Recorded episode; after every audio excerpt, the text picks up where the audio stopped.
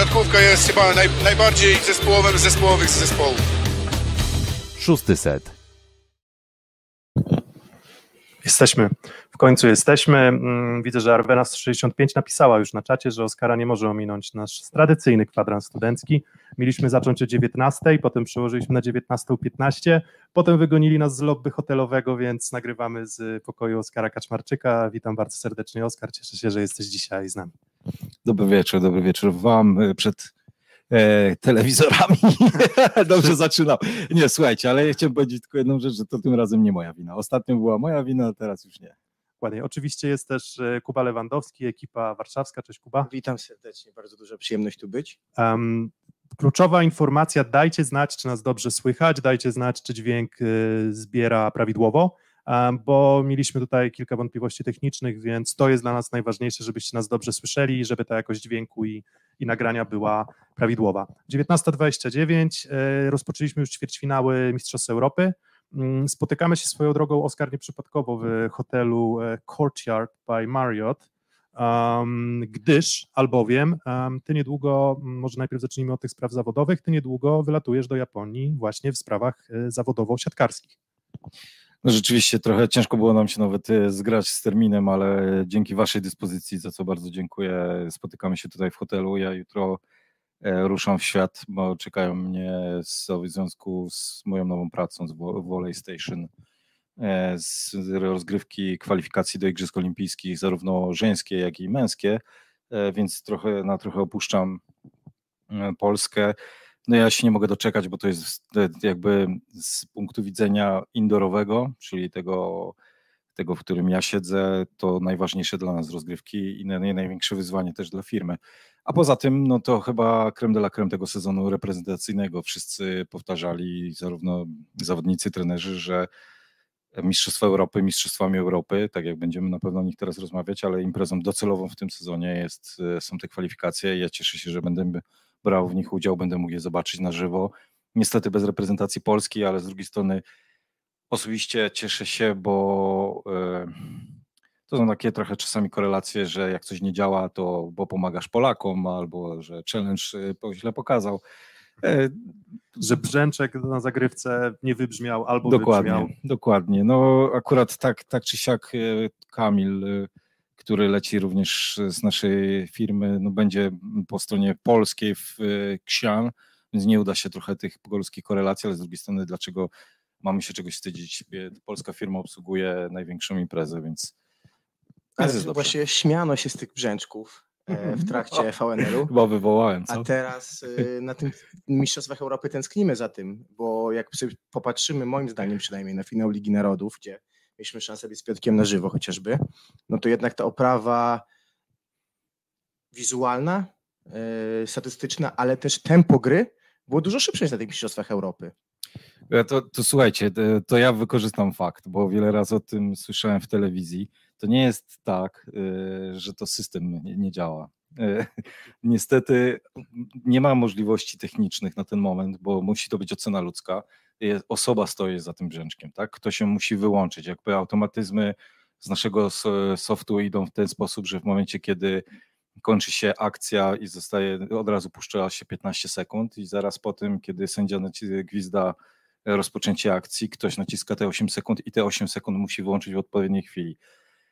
Ciężka robota, powiem wam. Refleks musi być top. To nie, to nawet nie chodzi, to, to nie chodzi o refleks, a raczej o utrzymanie koncentracji, bo to nie jest. y, Ja widziałem, jak na, na, na jednym z moich meczów, jako anegdotkę mogę powiedzieć, to był mecz Brazylia-Argentyna i od rana opowiadałem, mówiłem wszystkim w ekipie, słuchajcie, to jest niezwykle ciężki mecz, bo to są dwie drużyny, które ze sobą mocno rywalizują i tu każda taka nasza wpadka to będzie rozdolanie benzyny do ognia. E, Jeden jeden dziewczyna patrzy na mecz, bo fajna akcja i, i zapomniała wyłączyć e, ten, ten, ten przycisk stop i za przy trzy również zapomniała i została odesłana w ogóle do szatni, więc, więc to, to nie jest tak, że to jest wina softu, ale wracając już tak do, do meritum sprawy, wyliczono w lidze włoskiej, e, że ten nacisk na te 15 sekund to, to są już naprawdę grube minuty, jeśli chodzi o skalę spotkania. E, My osobiście uważamy, że w firmie to jest bardzo duży aspekt mentalny, tak? Gdzieś z tyłu głowy zawodnikom siedzi w to, że, że tą akcję trzeba zacząć szybciej i jeszcze będąc po drugiej stronie, oglądając te mecze, mnie się ta dynamika bardzo podobała. E, I, I myślę, że w tą stronę to powinno pójść. Czy ten brzęczek będzie nadal, na razie są dywagacje, bo rzeczywiście za dużo tych wpadek było ludzkich. Być może znajdziemy jakiś sposób, żeby to zautomatyzować, natomiast no, na pewno dynamikę podkrę, podkręca mocno, co wpływa na, na przekaz telewizyjny, bo o ten głównie chodzi pod kątem organizacyjnym to tak trochę wygląda, jakby to były mm, dwa światy, mm, bo, bo to nie chodzi tylko o brzęczki, nie chodzi tylko o odliczanie czasu, ale właśnie ta oprawa, oprawa wizualna.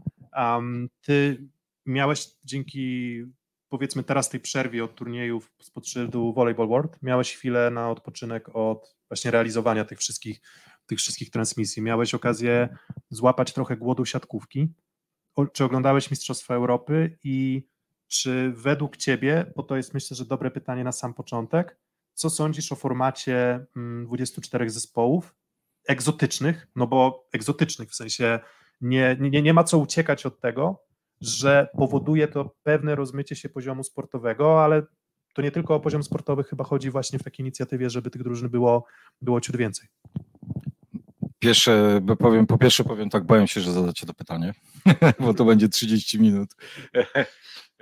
E, o której ma slot? o, tak, mam nadzieję, że do samolotu wsiądę. E, to tak, e, trzy stęskniłem za siatkówką, trzy stęskniłem się. Ja, dla mnie ten okres Ligi Narodu dla całej firmy to było ogromne wyzwanie i ja jeszcze brałem udział na samym końcu w rozgrywkach Challengera, więc ten sezon VNL-owy się skończył dość późno i miałem okres urlopowy, więc szczerze powiedziawszy wracam na, na, na ścieżki siatkarskie i nie, mnie z ręką na sercu powiem, nie oglądam za dużo tych Mistrzostw Europy, bo nie było co oglądać. Nie oglądałem wszystkie mecze Polaków, kilka wyrywkowych spotkań również, natomiast y, ciężko byłoby mi się zmusić do, do spotkań Izraela. Z Rumunią, nie, Izrael, Grecja była, Rumunia, Portugalia. To ta sama grupa. E, Izrael, Grecja, tak, Izrael, Grecja, Francja, Rumunia, Portugalia, jeżeli dobrze pamiętam. I Turcja i Francja oczywiście. No jasne, jakby. To jak, jakby wstęp, mówi to samo za siebie.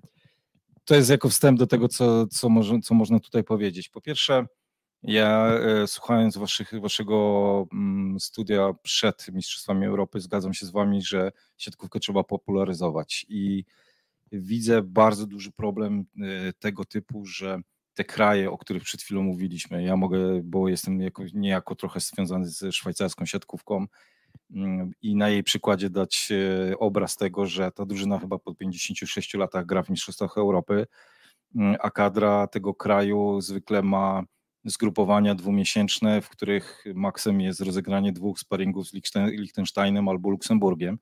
Więc ciężko po prostu zespołom z tego powiedzmy naprawdę dołu europejskiego cokolwiek zrobić, żeby zrobić, żeby pójść do przodu, bo nie ma z kiedy grać i z kim grać. Czy mi się podoba formuła 24 drużyn?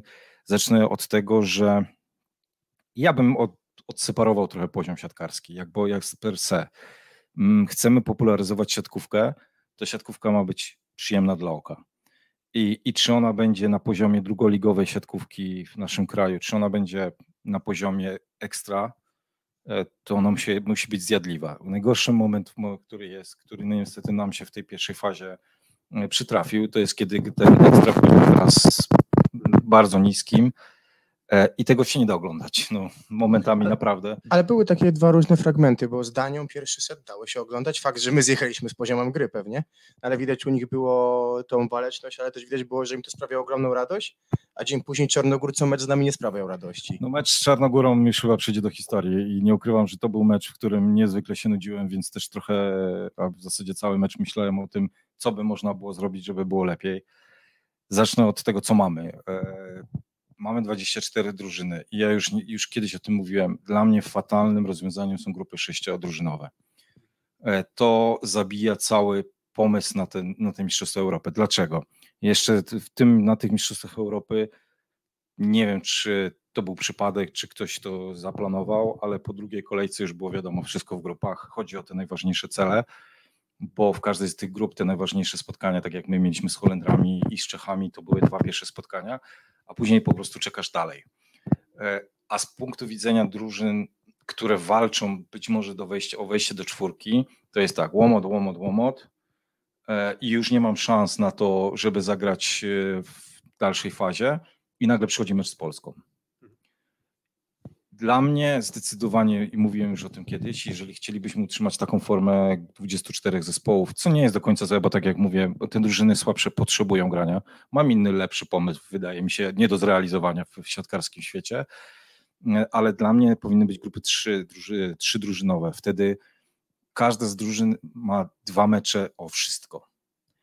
Druga, drugi aspekt, przepraszam, bo jeżeli chcesz wejść, nie, nie, nie, nie kontynuuj. drugi aspekt jest taki... Kilka myśli, kilka myśli się przewija, ale jakby kontynuuj po prostu, no bo właśnie no, zadaliśmy pytanie tobie, więc...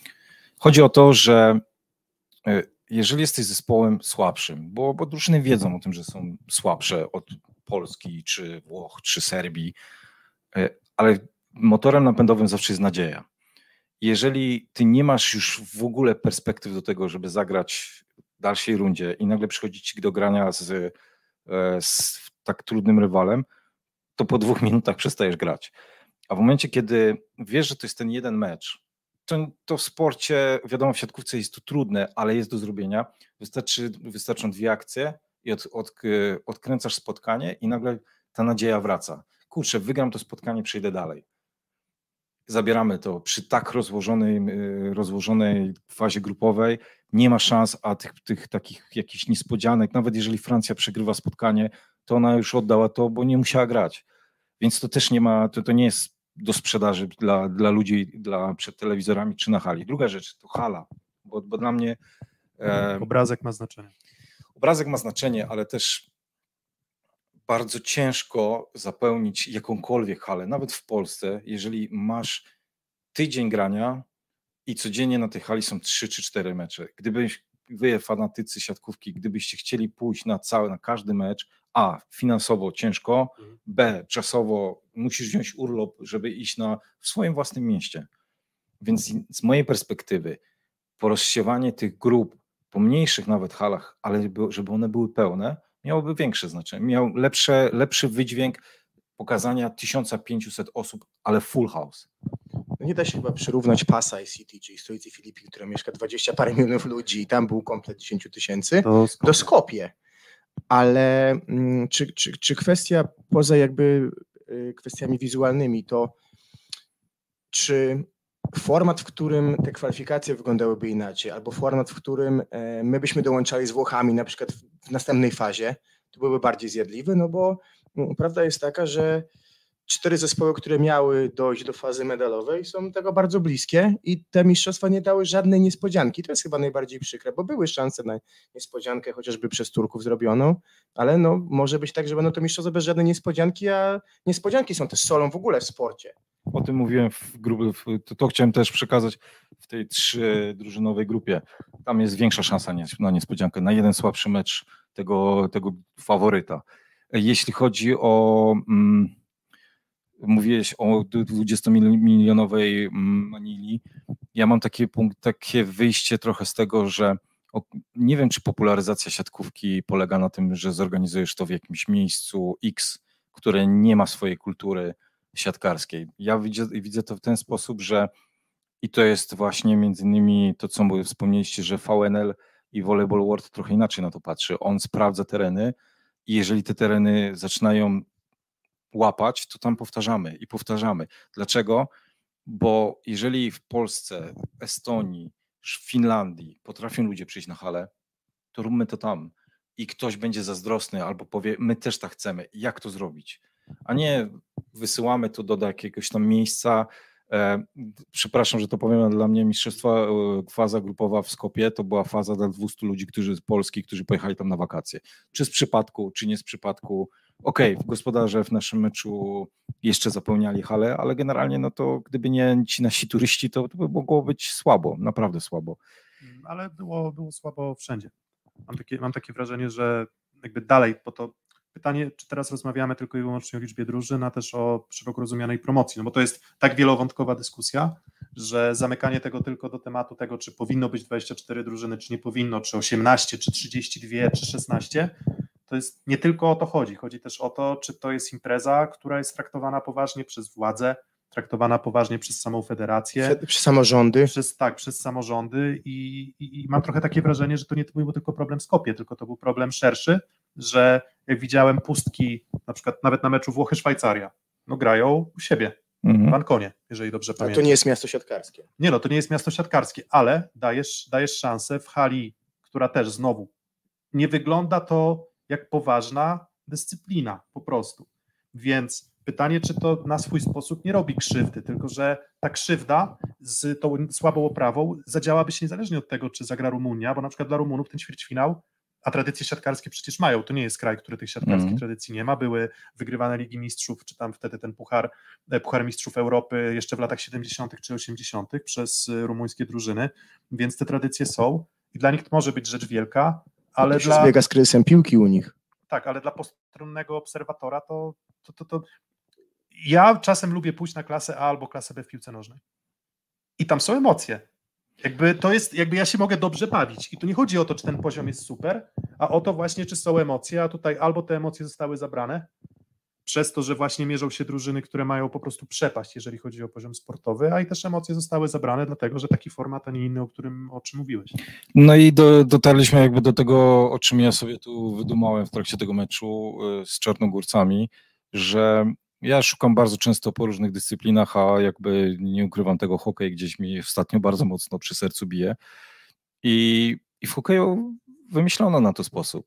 Nie ma europejskich czy kontynentalnych czempionatów. Są Mistrzostwa Świata co roku, podzielone na dywizje. I jeżeli jesteś, e, i to są wtedy drużyny grające na tym poziomie, jest drużyny, są drużyny odstające w górę lub w dół, ale to jest zawsze gdzieś tam ten sam poziom. Nieważne jaki, tak jak powiedziałeś, na czwar na B klasie czy na A klasie też możesz dobrze się bawić, jeżeli to jest odpowiednia rywalizacja.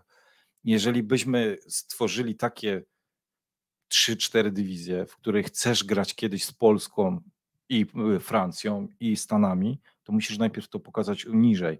Nie do zrobienia. Nie wydaje mi się, że, że to na dzień dzisiejszy, no bo jakby wszystkie federacje kontynentalne musiałyby powiedzieć pas, my już nie chcemy organizować swojego turnieju, ale wydaje mi się, że siatkówka cierpi na bardzo duży problem tego typu, że chcemy robić coś, chcemy robić imprezy, e, w których niestety przeskok między drużynami jest przeogromny. Mm, Nasuwa mi się też takie jedno pytanie, czy z Twojego punktu widzenia szkoleniowego, jaką wartość i czy jakąkolwiek wartość ma mecz, w którym jest aż tak ogromna przepaść pomiędzy drużynami? Mówię oczywiście o drużynach słabszych, no dla drużyn mocniejszych sensu nie ma żadnego, no bo wszyscy dobrze wiemy, że Polska B, czy ta druga nasza siódemka prawdopodobnie do tego ćwierćfinału Mistrzostw Europy też by weszła, tak? W sensie tak to, tak to mm, wygląda. Ale właśnie, to czy jest jakikolwiek sens, bo bo może, bo jest to jakiś tam argument podnoszony często z tym, za tym rozszerzeniem, że jest to pierwsze od dłuższego czasu starcie z tymi drużynami ze ścisłego topu, ale jakie wnioski możesz wyciągnąć, kiedy skaczą wyżej, atakują silniej, zagrywają tak, że nigdy nie byłeś w stanie jeszcze się z tym spotkać? Jak, ja- jaki jest argument szkoleniowy i czy w ogóle? No bo już odpowiedziałeś, że nie. No nie ma. Raczej y, ja miałem w swoim doświadczeniu, y, w swojej karierze doświadczenie właśnie, może nie aż tak skrajnej różnicy między moją drużyną a drużynami stopu ligi, jeśli chodzi o Szwajcarię. Mm, I, I to było bardzo często. Ja wiedziałem, że nie mamy szans, tak? Bo, bo stałem realnie na to, prowadziłem też dyskusję ze swoją drużyną, która była bardzo szczera i ja mówiłem, słuchajcie, to nie jest drużyna, z którą być może na 10 spotkań raz wygramy, ale jeżeli my chcemy coś zrobić z, z tego meczu, to nie wyjść i po prostu czekać, aż to się skończy, tylko próbować utrzymać z nimi równą grę przez dwie minuty. Jeżeli udało nam się to przez trzy minuty i to są jakieś tam skoki progresu, które możesz uczyć się w trakcie takich spotkań, ale na takich mistrzostwach Europy, jeżeli wychodzi Czarnogóra, to, z nami widać było, że oni po prostu chcą skończyć ten mecz jak najszybciej. Zwłaszcza, że to była jednak drużyna dość mocno już wiekowo zaawansowana, więc oni się już nie chcieli uczyć. Natomiast no to, to jest jakby sztuka też trenera, w który szuka sposobu na to, co wyciągnąć nawet z takiej, z takiej batalii, która jest z góry przegrana. Okej, no wiadomo, że, że, czasami się zdarzy, że i, i gigant powie, nie wiem, podejdzie do tego meczu nie tak jak trzeba, ale jeżeli patrzysz na proces w, dru- drużyna, w swojej drużynie, to jeżeli rywal cię zlekceważył i ty wygrałeś ten mecz 3 3-2, to ty się pocieszysz i wypijesz dwa piwa po meczu i powiesz wow, super, ale to ci nic nie wniosło. Poza może punktami do tabeli. Tak przypomina mi się taka anegdota, jak występowałem kiedyś w rozgrywkach klasowych w liceum. No i tam była taka jedna klasa z zawodnikami, którzy byli juniorami AZS UWM, Artur Jacyszyn i tak dalej, kilku. No i my jakimś cudem z naszą klasą po Kraków siatkarskich udało nam się awansować do finału tych rozgrywek z nimi. No i to właśnie tak to trochę wyglądało. Tam się pojawiały zagrywki między nogami, tyłem, piąstką, odwrócony. I to, I to było takie, wiecie, no trochę to było upokarzające i coś, na, czego na pewno nie można zarzucić reprezentacji Polski w fazie grupowej, bo myślę, że już możemy przejść do sportu zaraz. E, no to tego, że kogokolwiek zlekceważyli. W sensie wyszli, dali łupnia i zagrali, zagrali swoje. Miałeś takie poczucie na którymś, na którymkolwiek etapie, że był trochę odpust, e, że mogli więcej, że czy, czy po prostu podeszli profesjonalnie do. Nie, absolutnie. Dla mnie to, to był pokaz dojrzałości naszej drużyny, bo e, wiecie, wiadomo, że zawsze możesz powiedzieć, że dlaczego z Duńczykami tam do 21 było chyba, e, już nie pamiętam, ale tak, chyba do 21, e, ale w każdym razie wychodziliśmy i biliśmy, po prostu. Mm, nie umiecie się bronić, no to, to było, wyglądało dla mnie, wyglądała drużyna na super dojrzałą, jeśli chodzi o to, jak grać takie mecze. Wchodzimy, spuszczamy łomot i idziemy na kolację i zapominamy. Tak to wyglądał ten mecz z Czarnogórą i za to było dla, no, za to powinny być pochwały tylko i wyłącznie, bo oczywiście możesz się śmiać, możesz e, wygrać tego seta, tego, ten mecz dalej 3-0, ale to nie miałoby tej wartości sportu, a tu była, tu była zasada fair play, ja ją nazywam. Jesteś na tyle słaby, to ja ci pokażę, co to, kim ja jestem. Ale to, to się o tym mówi, tak, że szacunek pokazujesz, będąc mocniejszym i dając maks, ale byłeś często w sztabach albo trenerem drużyn dużo lepszych plus lidze. Mhm. Jaką wartość szkoleniową wyciąga, wyciąga trener wobec zawodników, gdzie gra drużyna pierwsza w lidze na przykład z 15, tak? Czy on, widząc dobry mecz zawodnika rezerwowego, czy kto, kogoś, jego hierarchii jest ciut niżej, z taką drużyną, wyciągnie to wyżej niż, nie wiem, wczorajszy trening, gdzie grały dwie szóstki wobec, względem siebie, mhm. a nasze dwie szóstki to jest pewnie top 4 w Europie? Powiem tak, powiedziałeś, że 15, z 15, czyli mówimy tu o plus lidze, warunkach plus ligowych. E, plus liga na szczęście ma to, że, że jak odpuścisz, jak zrobisz o dwie zmiany za dużo, to i te 15 cię dopadnie, więc, e, więc tu trzeba grać na poważnie. Natomiast. Albo Puchar Europejski, załóżmy, i tam niektóre tak, spotkań. Oczywiście. E, to są w kalendarzu takiej, takiej drużyny, która po prostu gra mecz za meczem, te, to są momenty, w których możesz dać szansę spróbować tym rezerwowym, ale też na przykład z mojej, mój punkt widzenia jest taki, jeżeli grasz naprawdę słabym zespołem i wrzucisz sześciu rezerwowych, to dla drużyny robisz nic.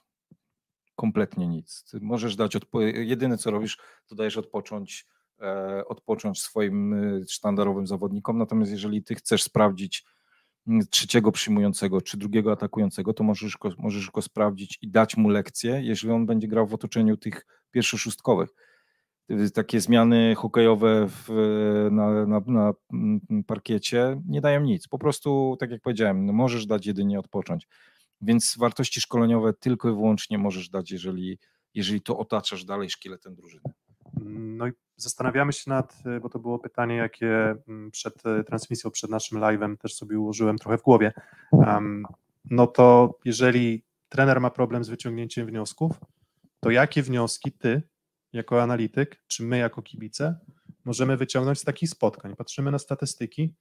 4,2 bloku punktowego na set. To w liczbach siedzisz, wiesz, że to jest 3. To jest kosmos. 3, 3 to jest wow, to sporadycznie pojedyncze drużyny w historii europejskiej siatkówki może w lidze tyle potrafiły robić, mm, ale te 4,2 to już jest jakiś kosmos. No i to pytanie jest bardzo zasadne. Czy my jesteśmy w dobrej formie, bo wygraliśmy z, ze słabymi Czechami, których ograli Serbowie, których z kolei zlali Włosi. Wygraliśmy z Holendrami po powiedzmy ciężkim jednym secie, ale potem już e, ruszyło i było w porządku a potem nabiliśmy sobie fantastyczne statystyki, 80 bloków już mamy ponadpunktowych w Mistrzostwach Europy. Jaka jest wartość tej, tej fazy grupowej? Czy uważasz, że my jesteśmy dobrze przygotowani i dobrze się prezentujemy? I jak wyłapać, co, co jest sygnałem dobrej formy, gdy nie musisz wykonać idealnie akcji, bo nie musisz, a i tak możesz ją wygrać? Na pewno nie liczby. To, to pierwsze i myślę, że analizując e, tą fazę grupową, to ja bym chciał się cofnąć trochę no, te dwa tygodnie e, wstecz do, do, do memoriałów, po którym po zakończonym memoriale no byłem zdenerwowany. Może nie zdenerwowany. Zaniepokojony. Zaniepokojony, właśnie, to jest lepsze słowo, zdenerwowany oznacza negatywne emocje. Ja byłem zaniepokojony. Dlaczego? Bo widziałem dwóch zawodników w formie. W stałej, równej formie i byli to środkowi. E, Kochan z Norbertem Huberem. Pozostali zawodnicy bardzo mocno falowali i nie potrafiłem znaleźć jednego skrzydłowego, który, o którym bym powiedział, dobra, jest gotowy. Dlaczego o tym mówię? Bo dwa tygodnie później w zasadzie możemy powiedzieć każdym, oprócz Bartka Kurka, że grają bardzo stabilnie. I tu nie możesz powiedzieć, nie możemy pójść w 4,5 bloku na set, e, ale ja widzę w to w ten sposób, że schemat gry naprawdę jest dobry.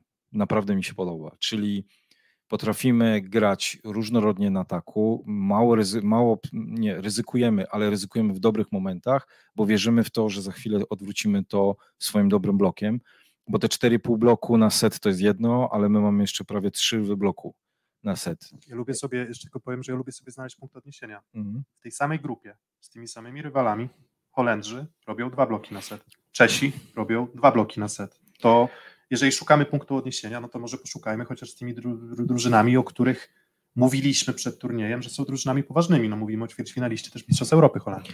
No y, chyba, chyba najlepsza odpowiedź. Lepiej, sam bym tego lepiej nie powiedział. O, dziękuję, dziękuję, dziękuję.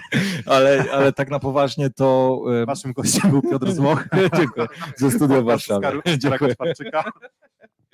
No, natomiast e, jakby wchodząc do jakby jakąś głębszą analizę, mnie bardzo podobało się zachowanie na zagrywce, bo po prostu wiedzieliśmy, kiedy zagrywać mocno, a kiedy po prostu rozklepywać tych rywali i wiedząc, że jeżeli my mamy naprawdę dobry blok, to my nie musimy ryzykować.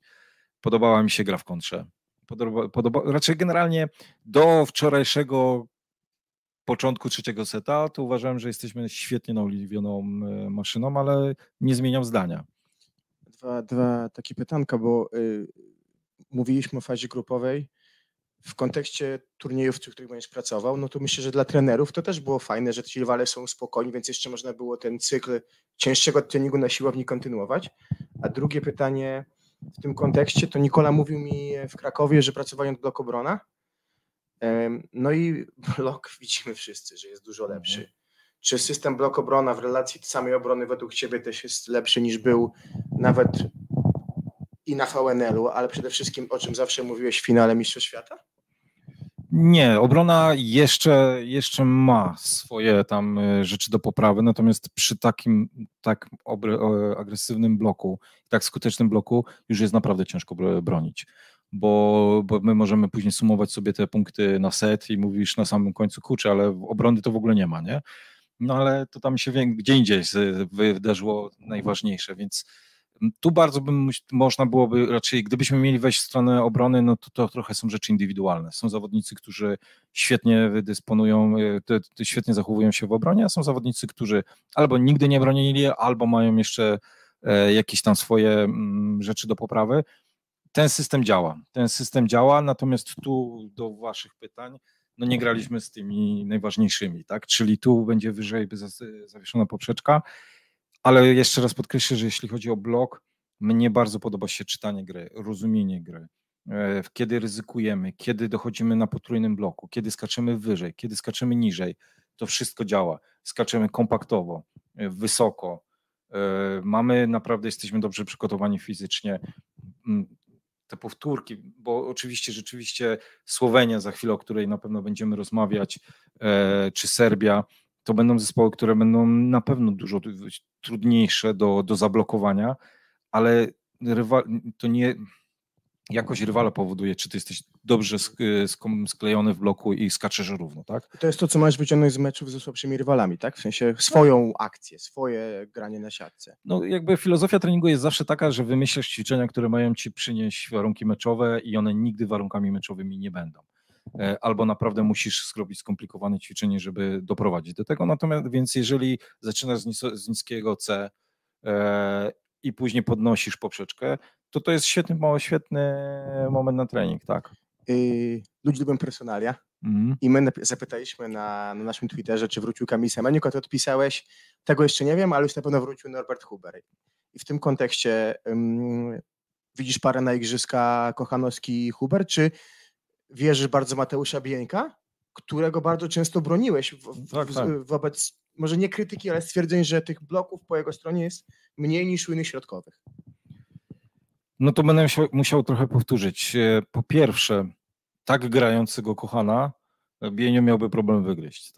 E, Co do Hubiego, no na razie no chyba odjechał.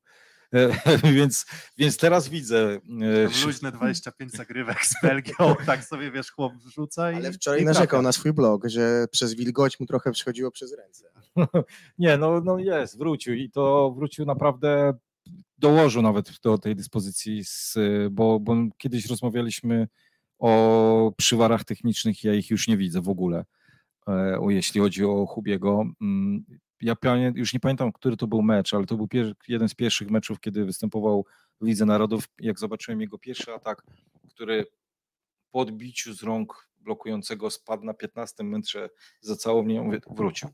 To, to jest klasyczny Norbert Huber, czyli nieważne, czy mu skoczysz, czy nie, on ma taki grzmot w tej, w tej ręce, że, że ciężko to zmienia. Myśmy nawet kiedyś stawiali szóstkę na 11 metrze przed, przed, przed tym, więc e, to jest naprawdę coś specyficznego. Staniesz na 11, to ściągnie, nie staniesz na 11, Tak, no uderzy po rękach. 15. tak, tak, no ale to jakieś takie gierki, w których musisz gdzieś coś, jak już grasz, nie wiem, wysokie na pół, w półfinałach, to musisz podejmować ryzyko, żeby wybronić jedną piłkę ekstra. Na ten moment wyobrażam sobie drużynę bez Mateusza Bieńka w szóstce, ale mm, no, to jest trochę tak z tą formą, tak? Czyli, że, że za trzy miesiące może być całkowicie inaczej. To jest nasz do, dobrobyt, że teraz możemy patrzeć na to, kto po prostu jest w szczycie. To tak, to Mateusz Bieniek, e, czy powiedzmy środkowi omówieni, do środkowych ciężko mieć jakiekolwiek zastrzeżenia. nie możemy bo- mieć żadnych. Są wybitni. Po raz kolejny, bo na Mistrzostwach Świata również my środkowi byli. Dokładnie. Em, natomiast drugie pytanie o personalia się nasuwa i to jest pytanie, które, czy kwestia, którą już poruszaliśmy mm, na przykład w po- poprzednim live'ie. Czy Bartosz Kurek, mówię tutaj o zdrowym, dobrze przygotowanym Bartku Kurku, bo teraz nie jest dobrze przygotowany i ewidentnie nie jest w pełni formy i nie jest zdrowy. Dopiero wraca po kontuzji i, i, i to widać. Jakby to sam powiedziałeś, że to jest jeden, jed- jeden zawodnik, który który trochę odstaje pewnie formą od reszty graczy, ale czy w pełni formy Bartek Kurek w przyszłym roku, biorąc pod uwagę też perspektywę, to, to brzydkie słowo, starzenia się PESEL-u, czy, czy Łukasz Kaczmarek właśnie wyszarpuje sobie mm, pozycję wyjściowego atakującego no właśnie też na Igrzyska w Paryżu? robi wszystko, żeby tak było. Mm, Ja wiele lat powtarzałem w różnych programach, że jesteśmy niesamowicie uzależnieni od Bartka Kurka, co nie było złe, bo Bartek Kurek jest topowym atakującym na świecie, natomiast nie bierzemy w ogóle planu awaryjnego, tak? Nie, nie, nie patrzymy na to w ten sposób, że Bartek jest też człowiekiem, Bartek może mieć po prostu słabszy mecz finałowy albo jakiś kluczowy w turnieju. Tak trochę ciągle byliśmy uzależnieni od jednego zawodnika i Wreszcie przy jego słabszej dyspozycji powiązanej z kontuzją, e, zmuszeni przy tak przyparcie trochę do, do ściany, dajemy szansę e, Łukaszowi Kaczmarkowi, który notabene też wrócił, e, bo, bo jego forma pod koniec sezonu ligowego e, nie była e, wysoka. Wrócił i szczerze powiedziawszy, moje, moje personalne zdanie jest takie, że drużyna z Łukaszem Kaczmarkiem gra lepszą siatkówkę niż z Bartkiem Kurkiem. A w tym kontekście, jaki był dla Ciebie najlepszy mecz kadry Heinena po Mistrzostwach Świata 2018? Bo moim zdaniem to był mecz z Francją w Gdańsku. 3 do 0 na ataku był Maciej Muzaj. Czy nie jest trochę tak, bo my się tym często stawiamy na naszej grupie, że bardzo dzisiaj ciężko jest w siatkówce takiej, jaka jest teraz, zbudować drużynę topową w oparciu o Bartka i Wilfredo na boisku? Bardzo trudno. To znaczy inaczej. E, Nie mówię o 14, tylko o samym e, boisku w jednym momencie. za chwilę na pewno ugryziecie ten temat. Natomiast e, wczorajsze dwa sety z mm, Belgami, którzy Okej, Sandero był jednym naszym kluczowym zawodnikiem w, w tym spotkaniu, ale to wynikało też Ale z naszych... potem, ale potem trochę nam tam Tak. wiesz, Zagrywką, ale on powiedział w wywiadzie potem Marcinowi Lepie, że on jest topowym skrzydłowym świata, a sobie nie poradził. Ja tak chciałem powiedzieć, no by, byłeś. no Nie, ale to znaczy, słuchajcie, bo to też nie było do końca tak, że on grał fatalnie. My graliśmy dobrze, naprawdę dobrze, broniliśmy go, do, dobrze go blokowaliśmy, no po prostu gdzie on nie spróbował, tam byliśmy, więc, więc to była jakość na jakość, którą my zdecydowanie wygraliśmy. I tak się za, zażartowałem sama i uciekła mi myśl, ale e, dwa pierwsze sety nasze, w naszym wczorajszym spotkaniu to nie były sety idealne. I to nie były sety... Mm, Czyli inaczej, to nie były sety indywi- pe- idealne indywidualnie. One były perfekcyjne jako drużyna i e, tam nie było jednego czy dwóch wielkich e, grzmotomocnych. To powiedz, była a drużyna, która... Czy, czy to nie pachnie Zaksą? Absolutnie. Ja to, ja to teraz patrzę, e, słuchaj, no myślę, że też patrzycie na to w ten sposób. No ciężko znaleźć na parkiecie obecnie zawodnika, który nie był w tym systemie. Naprawdę ciężko. To, to jedynie to Tomek Fornal no i, i Wilfredo Leon, którzy... Budowałeś podwaliny. Znaczy nie, tak, ja, ja, ja się nie śmieję, bo ja uważam, że to, co się dzieje w Zaksie, jest kontynuacją pracy od Fefego. Mm, I twojego również wtedy. w Ja, ja tylko asystowałem. Więc Nie, jakby, nie. Więc jakby tak, ja, takie jest moje zdanie, to ja się, ja się z tego zupełnie nie śmieję. Uważam, że to jest naturalna kontynuacja. Ci wszyscy trenerzy i ten styl, i powtarzalność, i, i sztab, Ekosystem. ekosystem, to, to, to, to, jest, e, to jest też się zaczęło wtedy, ale to I to, bo ja jestem podobnego zdania, że, że to jest ciągle kontynuacja, ciągle nowi zawodnicy, którzy potrafią zaadoptować się do tego systemu i robią to coraz lepiej, bo, bo to też trzeba podkreślić, że jeszcze, że to jest wyżej, na pewno na wyższy poziom niż, niż był wtedy. Ale e, jeżeli dotykamy tej Zaksy, tego stylu Zaksy, no to jest styl trzykrotnego z rzędu e, mistrza Europy bez topowych zawodników. No, no okej, Kamil Someniuk był topowym, Bartek Betnosz, mm, ja bym go nie zaliczył do topu topu, tak generalnie patrząc na to, co na przykład poprzedni zwycięzcy Ligi Mistrzów mieli tak, w swoim składzie. To, to Bartek Betnosz grał fantastycznie w Lidze, w Lidze Mistrzów, ale no nie był, no, no nie jest w tej kategorii, tak? To jest drużyna, która posklejała się z bardzo dobrych zawodników, ale żaden z nich nie był nigdy na panteonie na swojej pozycji i wygrywa trzy razy z rzędu. Bo siatkówka się zmieniła. Siatkówka potrzebuje cierpliwości, siatkówka potrzebuje od czasu do czasu naprawdę mocnego ataku, a czasami ataku z dwóch rąk. Potrzebuje sześciu asekuracji w secie, bo blokować każdy potrafi. E, Siatkówka potrzebuje już nie tylko e, mocnego łomotu na zagrywce, ale potrzebuje dwóch skrótów, e, zainstalowania dwoma flotami, żeby ktoś podszedł na palce, a za chwilę skarcenie tego hybrydą. W tą stronę poszła siatkówka. To nie jest już siatkówka na, na przyciąganie liny. Jakbyś mi powiedział w 2011 roku, że wtedy 27-letni ulubiony środkowy świata będzie niszczył zagrywką Leona, wtedy zawodnik Ligi Francuskiej będzie niszczył Leona zagrywką 12 lat później, tego nie uwierzył, ale to jest fakt. Ale mm, czy, bo to powiedziałeś, że do tego wrócimy i tro, troszkę może do tego nawiążę tylko, bo trzeci set i czwarty wczoraj, nie czuję, że nam akurat potrzeba trochę siły? Mm, Tylko jeszcze No zanim, zanim odpowiesz, e, czytamy czat. Mhm. E, te pytania się pojawiały, a trzeci set był idealny, trzeci set poszedł na konto trenera. Wczoraj trener Grbicz popełnił błąd, e, oddał set Belgom, Kamil B, asystent.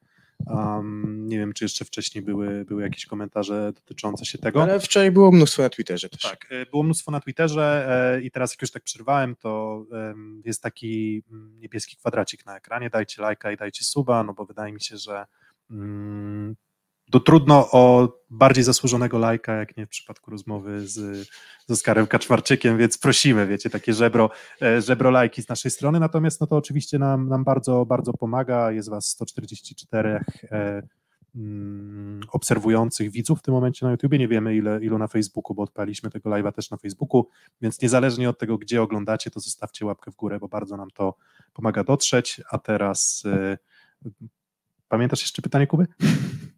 O siłę O Davida fizyczną. Smitha mówił, o Davidzie Smitha. to, to zawsze mówię, ale nie. nie to czy, czy, bo mówiłeś trzeci, czwarty set, że do tego momentu jakby był idealny nasz turniej i nagle Bergowie poszli na maksa.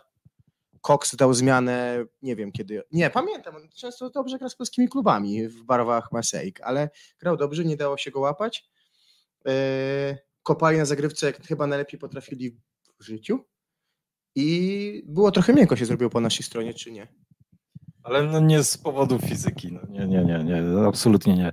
E, to trochę nawiążę do tego, o czym mówiłem o tych grupach, e, gdzie czasami dwie piłki zmieniają w ogóle nastawienie do meczu bo, e, i, i no po prostu poczuli krew, ja to tak nazywam, poczuli krew.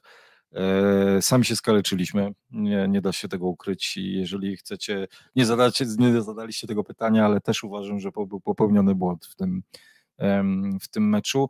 Dlaczego? Ja raczej dla mnie ten mecz, e, takie rzeczy powinniśmy zawsze wykorzystywać. Ja wykorzystam to pod siebie trochę, że e, zapamiętajmy wszyscy ten mecz, kiedy będziemy następnym razem nazywać jakiegokolwiek trenera, że jest że tylko żelazna szóstka i że konserwa. jest konserwa i dlaczego on nie zmienia, przecież ma takich zawodników na parkiecie, to wczoraj mieliśmy odpowiedź, dlaczego tak się dzieje. Ja to wiesz, to ja zawsze, to jest takie polskie pikiełko, że zawsze powiem, zawsze będzie źle, więc jeżeli grałaby podstawowa siódemka, nie zagrałby Bartek Kurek, to przecież była fantastyczna okazja, żeby Bartek Kurek w trzecim i czwartym secie z Belgami pograł. Przecież ci Belgowie byli fatalni, tak? No to dlaczego nie wykorzystał takiej sytuacji? Dlatego właśnie chciałem wykorzystać to. Pamiętajcie, że wiadomo, że, że, że polska mentalność, ale ja myślę, że kibica mentalność zawsze jest taka, że się szuka dziury w całym, a dlaczego nie do 14, jak, może, jak była szansa a wygraliśmy a, tylko. A Szwajcarzy szukali dziury w całym też? W sensie, czy uważasz, że to jest takie polskie? tak, jest... tak. Ja, ja,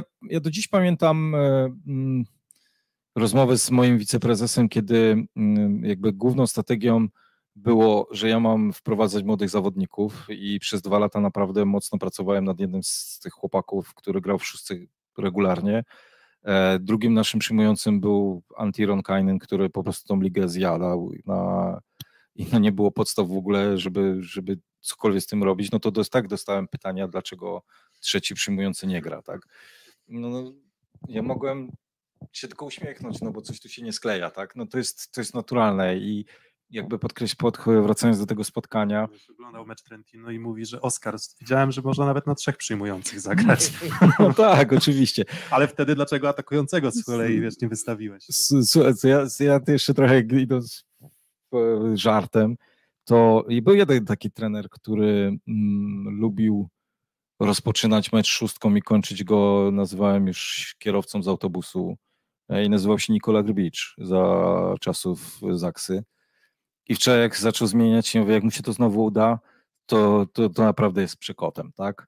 Bo, bo tak grała Zaksa w tym pierwszym już sezonie, kiedy zdobywała Ligę Mistrzów, że do, Nikola bardzo, ja, ja, ja to tak odbieram, on bardzo mocno czuje, w którym momencie zaczynasz kontrolować spotkanie i wtedy zaczyna powoli dawać szansę kolejnym zawodnikom, żeby dać odpocząć. W Zaksie działało to kapitalnie. Mm, Benio, kierowca, też wchodził na, i, i oni wygrywali do 14 wtedy, a wczoraj się nie udało. I jeżeli, gdzie popełniony został błąd, to jest w meczach fazy pucharowej e, jeden taki błąd może, może się naprawdę źle skończyć. W meczach w fazy grupowej dla mnie normalne, chociaż e, chciałbym wydać trochę więcej dla Was. Dla mnie Nikola Grbicz obrał najtrudniejszą ze wszystkich dróg, jaką, jaką mógł obrać, y, a też w bardzo trudnych warunkach. Idzie takim bardzo wąskim trawersem i jeden, e, e, jeden fałszywy ruch może spowodować upadek i lawinę. A o czym mówię? No daje grać wszystkim, czego siatkówka naprawdę nie lubi. I przy prywatnie nie jestem tego zwolennikiem. Możemy gdzieś tam za chwilę to rozwinąć, ale jakoś cały czas mu się udaje. Wiesz co, no uprzedziłeś moje pytanie, no bo to pytanie, siłą rzeczy się pojawia, pewne pytania po prostu wychodzą z, z toku dyskusji.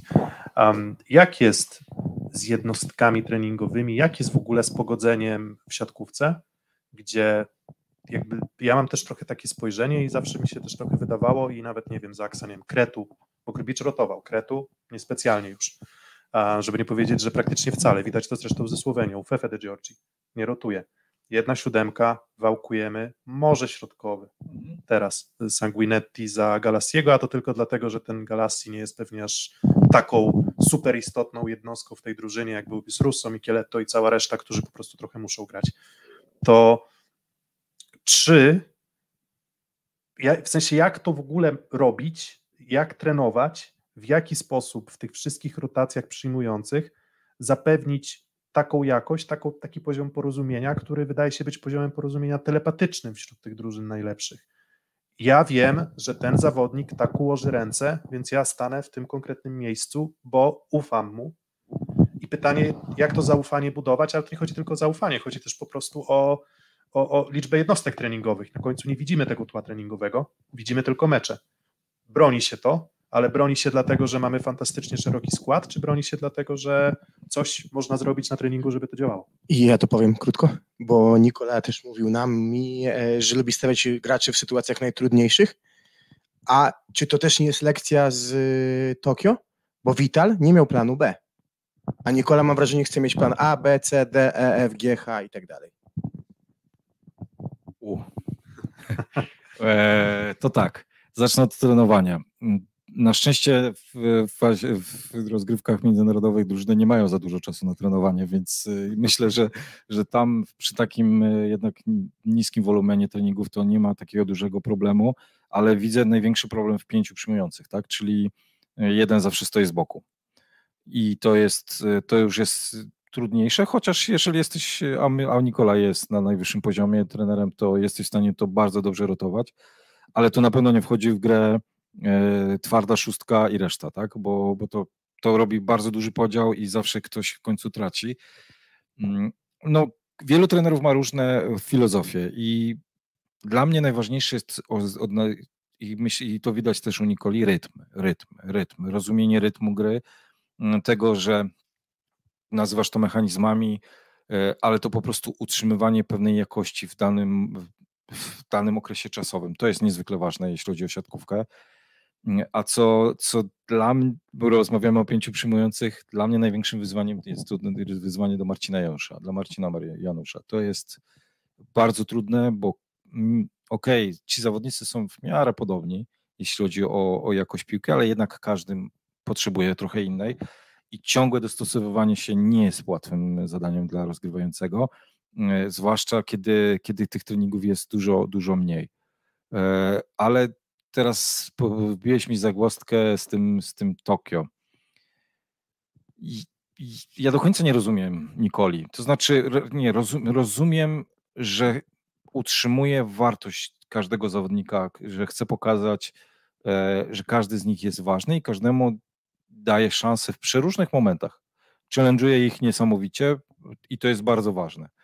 Notabene wrzucę, że dla, raczej nie wiemy, jak się potoczą Mistrzostwa Europy dalej, ale dla nas ten wczorajszy zwrot akcji był potrzebny. I, i, i zareagowaliśmy jako drużyna bardzo dobrze, bo w tym czwartym secie już z rozgrzaną e, na 100% Belgią potrafiliśmy jednak to spotkanie odwrócić z powrotem na naszą stronę. I, i to było przydatne. Dużo bardziej taki set jest przydatny niż pięć poprzednich, czy tam cztery mecze w grup, fazie grupowej. Co do planu awaryjnego braku, braku e, planu awaryjnego Heinena, no ja już o tym też trochę mówiłem. Dla mnie wtedy największym planem, brakiem planu było to, że trochę podobnie, w bardzo dużej rotacji przeprowadzaliśmy wszystkie spotkania, ale tam od początku był jeden plan, tak? czyli gra Kubiak e, i nieważne, bo Kubiak będzie grał. Natomiast tutaj, tutaj rzeczywiście każdy z tych zawodników jest pod prądem nie chcę, nie tracę czasu na to, żeby dochodzić algorytmów, kto, kto dlaczego i kiedy. Mam swoje, mam swoje jakieś swoje typy, gdy, gdybym ja miał być e, trenerem, na kogo bym postawił.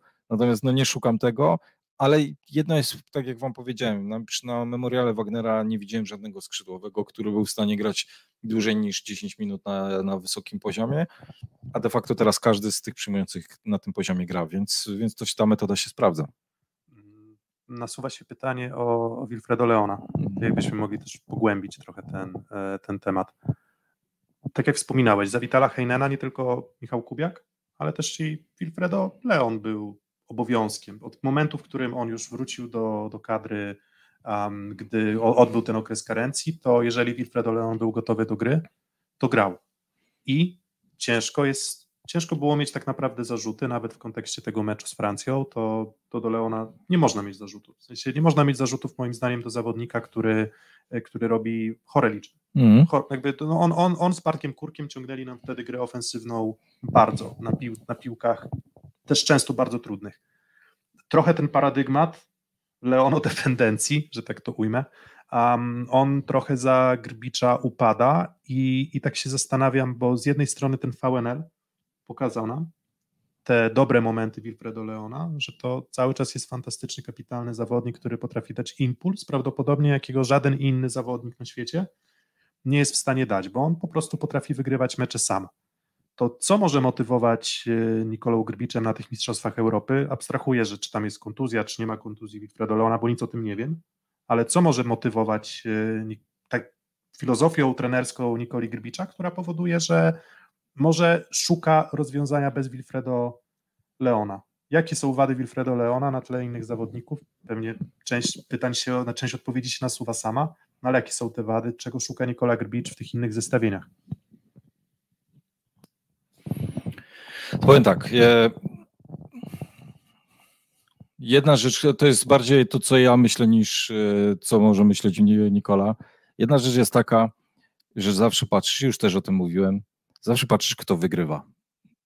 Kto, nie patrzysz na statystyki, nie patrzysz na to, czy to był dobry mecz, czy nie był dobry mecz, tylko ktoś, kto regularnie przynosi ci zwycięstwo. I od jakiegoś czasu Leon tych zwycięstw to tak trochę mało. I myślę, że żadna statystyka nie naprawi, czy żaden potencjał nie naprawi tego, co na samym końcu. Trochę wezmę kazus e, Łukasza Kaczmarka. To nie jest topowy światowy zawodnik, tak? To nie jest e, atakujący, to nie jest gościu, który ma przeładunek, którego byśmy wskazali w pierwszym froncie, że to jest typowy atakujący, tak? Ten gościu to już szyję, kręgi szyjne mu trzeba e, naprawiać od tych medali, które zdobył.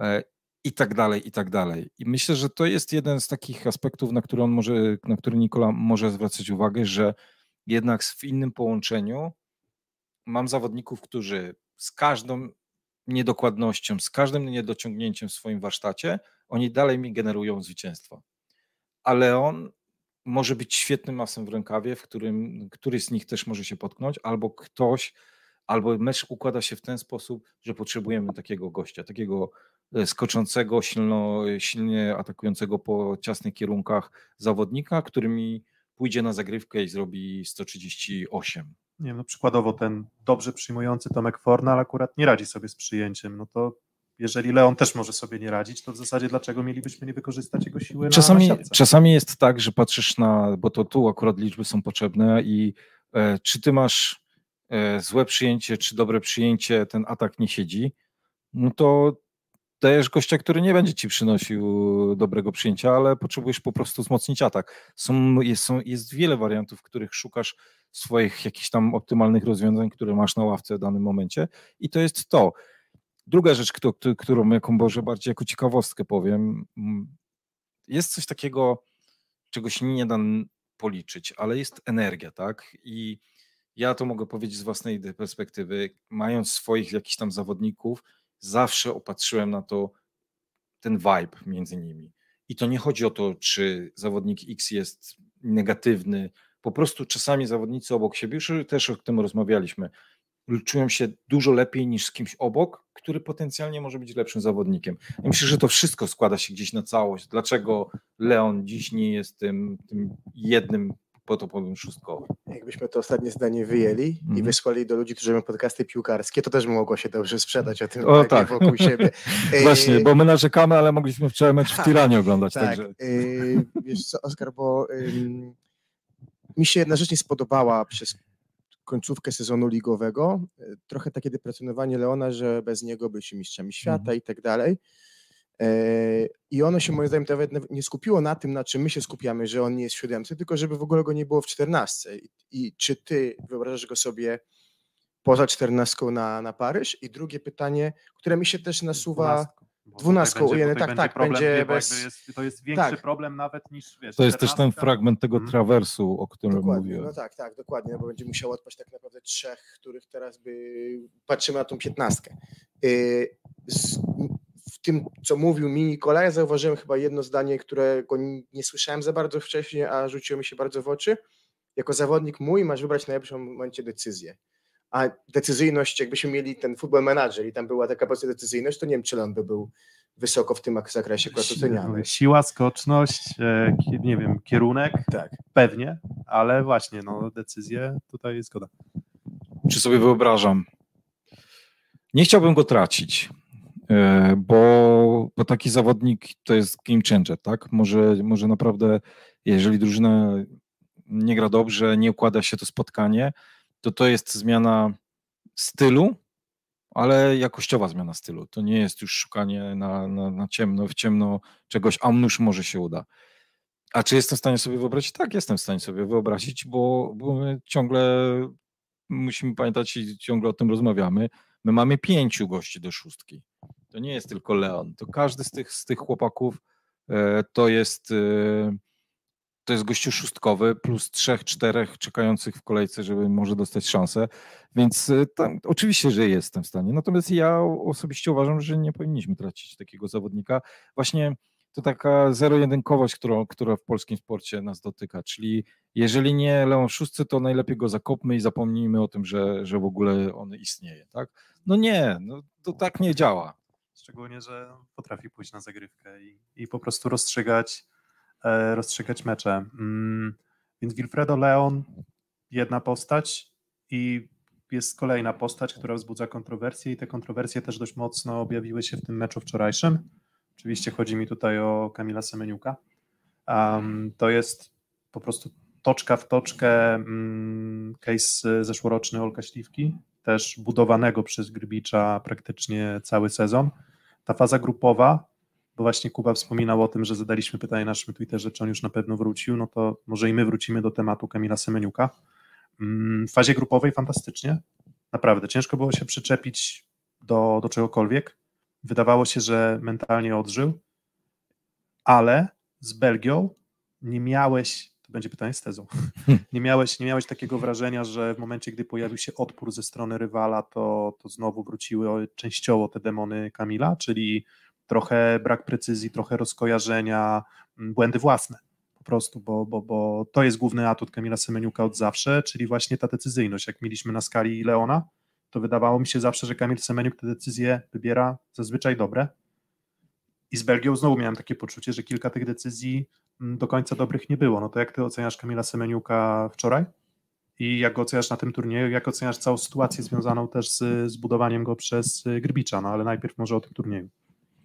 No, najprościej odpowiem, dlatego nie podpisałem się pod twoim Twitterem, że, że uważam, że jest gotowy pod twoim tweetem. E, A, No, to, a to Kuba wrzucał. no, no, ale popatrzyłem na Kubę.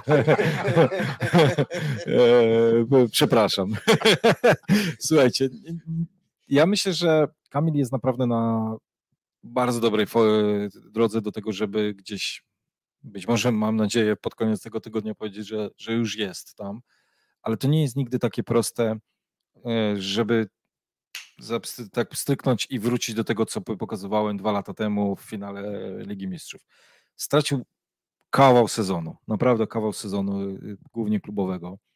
E, Był mm, w prywatnych rozmowach śmialiśmy się z moim przyjacielem ze Szwajcarii, że chyba Piotr Pietrzak tu w pakiecie powinien chodzić do kontraktu z Kamilem Semeniukiem, bo Wiesz, albo przynajmniej, wiesz, plany treningowe rozpisać, wiesz, No. y, przy od gościowi od preparatore fisico z y, Perugii. No, ktoś tu powinien wysłać kilka filmików do tego pana z Perugii, bo no, to jest ewidentne. No, no, zamulony z dwoma wiaderkami z cementem na nogach e, Kamil Semeniuk wraca z Perugii do, e, do reprezentacji i nagle w dwa miesiące zaczyna znowu latać i, i, i po prostu potrzebuje czasu, żeby bo, bo to jest dla niego nowa sytuacja, tak? Kiedyś przez ten bardzo długi okres utrzymywał się na tym poziomie i decyzyjność jest wtedy łatwa, bo jak się dobrze czujesz fizycznie, to się czujesz też dobrze psychicznie i jeżeli utrzymujesz tą, to zaczynasz operować, to dzisiaj tu, teraz tu, no i i nagle ci to zabrali, więc ty się znowu, on się znowu tego uczy na nowo, żeby być tam, mieć te, te, te możliwości w ataku. I, i rzeczywiście no, no, różnica była, jeśli chodzi o mecz w fazie, fazie grupowej, ale ja tam też widziałem. I to było mniej więcej w tym momencie, kiedy Kuba napisał tego tweeta, e, że ja tam widziałem wahania formy, że, to, że my widzimy, my się już podniecamy tym Kamilem latającym nad siatką, widzimy te coraz więcej ciekawych ataków, ale to nie jest ten poziom. To nie był ten poziom, który Kamil ma, może mieć. Dlatego on stopniowo będzie dochodził i znowu tu po raz kolejny piątka z plusem dla Nikoli, bo on wie na co stać jego zawodników i, i czasami dostaje dużo gromów za to, dlaczego forujesz tego zawodnika, a nie tamtego, bo na samym końcu on widzi, wie co ten gościu daje. Mm, wspominał Nikola Grbicz też o tym w trakcie memoriału Wagnera, że Kamil Semeniuk e, mm, fantastycznie pracuje na treningach. Na treningach też prezentuje się po prostu bardzo dobrze, na pewno dużo lepiej niż, e, niż w meczach. Um, czy miałeś okazję pracować z Kamilem? Tak. Um, jak oceniasz jego, i to będzie takie trudne pytanie, pewnie konstrukcję psychiczną? W sensie, czy według Ciebie to były tylko i wyłącznie problemy natury fizycznej, czy jest tam też e, tło mm, takiego, nie wiem, może presji nakładanej samemu sobie, bo pracuś nie, nie, niewiarygodny, ale pracujesz i nie idzie. Nie idzie miesiąc, drugi miesiąc, trzeci miesiąc, czwarty miesiąc. Co, co, co, czy, czy dobra, to mhm. kropka. W sensie, czy to jest koniec pytania, bo jakbym jeszcze popłynął, to. E, po pierwsze, ja pracowałem z Kamilem, kiedy był czwartym przyjmującym i wchodzącym e, młodym chłopakiem do, do drużyny, więc to był trochę inny moment jego kariery. Ja tylko pamiętam, że Kamil po prostu patrzył i kiwał głową. Okej, okay, okej, okay, okej, okay. chłonął, chłonął, chłonął, więc ciężko mi w tym momencie jakby porównać to, to, to nawiązać do mojego e, do mojego doświadczenia w pracy z nim. Natomiast jeśli chodzi o e, te takie momenty, kiedy tracisz pewność, Kamil na pewno stracił bardzo dużo pewności, bo e, nie ma takiego sportowca, który kiedy mu nie idzie, mówi nie, nie, być może jeden mecz powie, dobra, nie ten, to następny, ale jeżeli przestaje ci iść przez dwa miesiące, to tu zaczyna e, grać psychika. Ale też to widać po pewnym piłkarzu z fantastycznym polskim. ale, ale to widać w tenisie, w każdym sporcie to widać. W tenisie świetnie grający zawodnik może przegrać e, mecz właśnie, bo zaczyna wątpić w swoje umiejętności.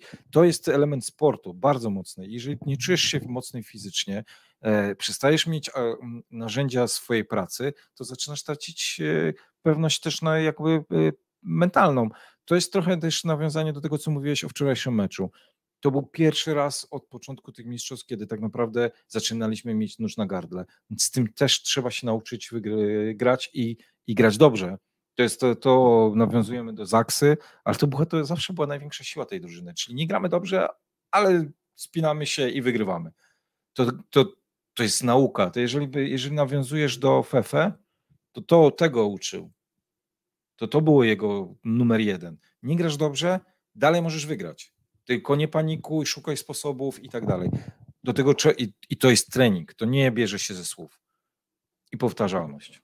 Chcesz jeszcze wątek Kamila yy, to znaczy, to znaczy nie, tylko jakby na zamknięcie jeszcze, jeszcze miałem taką myśl, że mm, jako kibice mamy problem z wybaczaniem błędów i, i słabości. Mhm. Ogólnie to, to, to jako, jako ta, ta, taka jest może też trochę cecha kibica.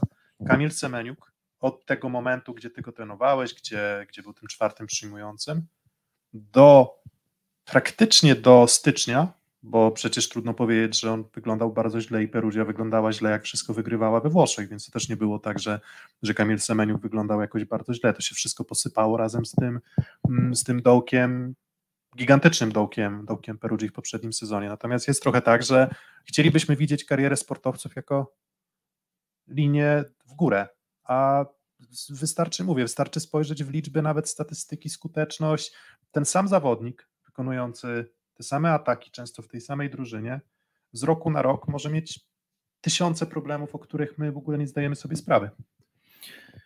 A to kiedyś, lata temu prowadziłem taki bardziej, bym powiedział, filozoficzny podcast odnośnie psychologii. Raczej nie prowadziłem, brałem udział, ale to tam dużo tym, na ten temat mówiłem. E, my niestety w nowoczesnym świecie karmimy się tym topem, e, a tobie jest tylko efektem i owocem gdzieś kilku, wielu, wielu, wielu lat. I my myślimy, że to jest konstans i jest to stałe. Mm. Ilu zawodników w sporcie wygrywa zawsze?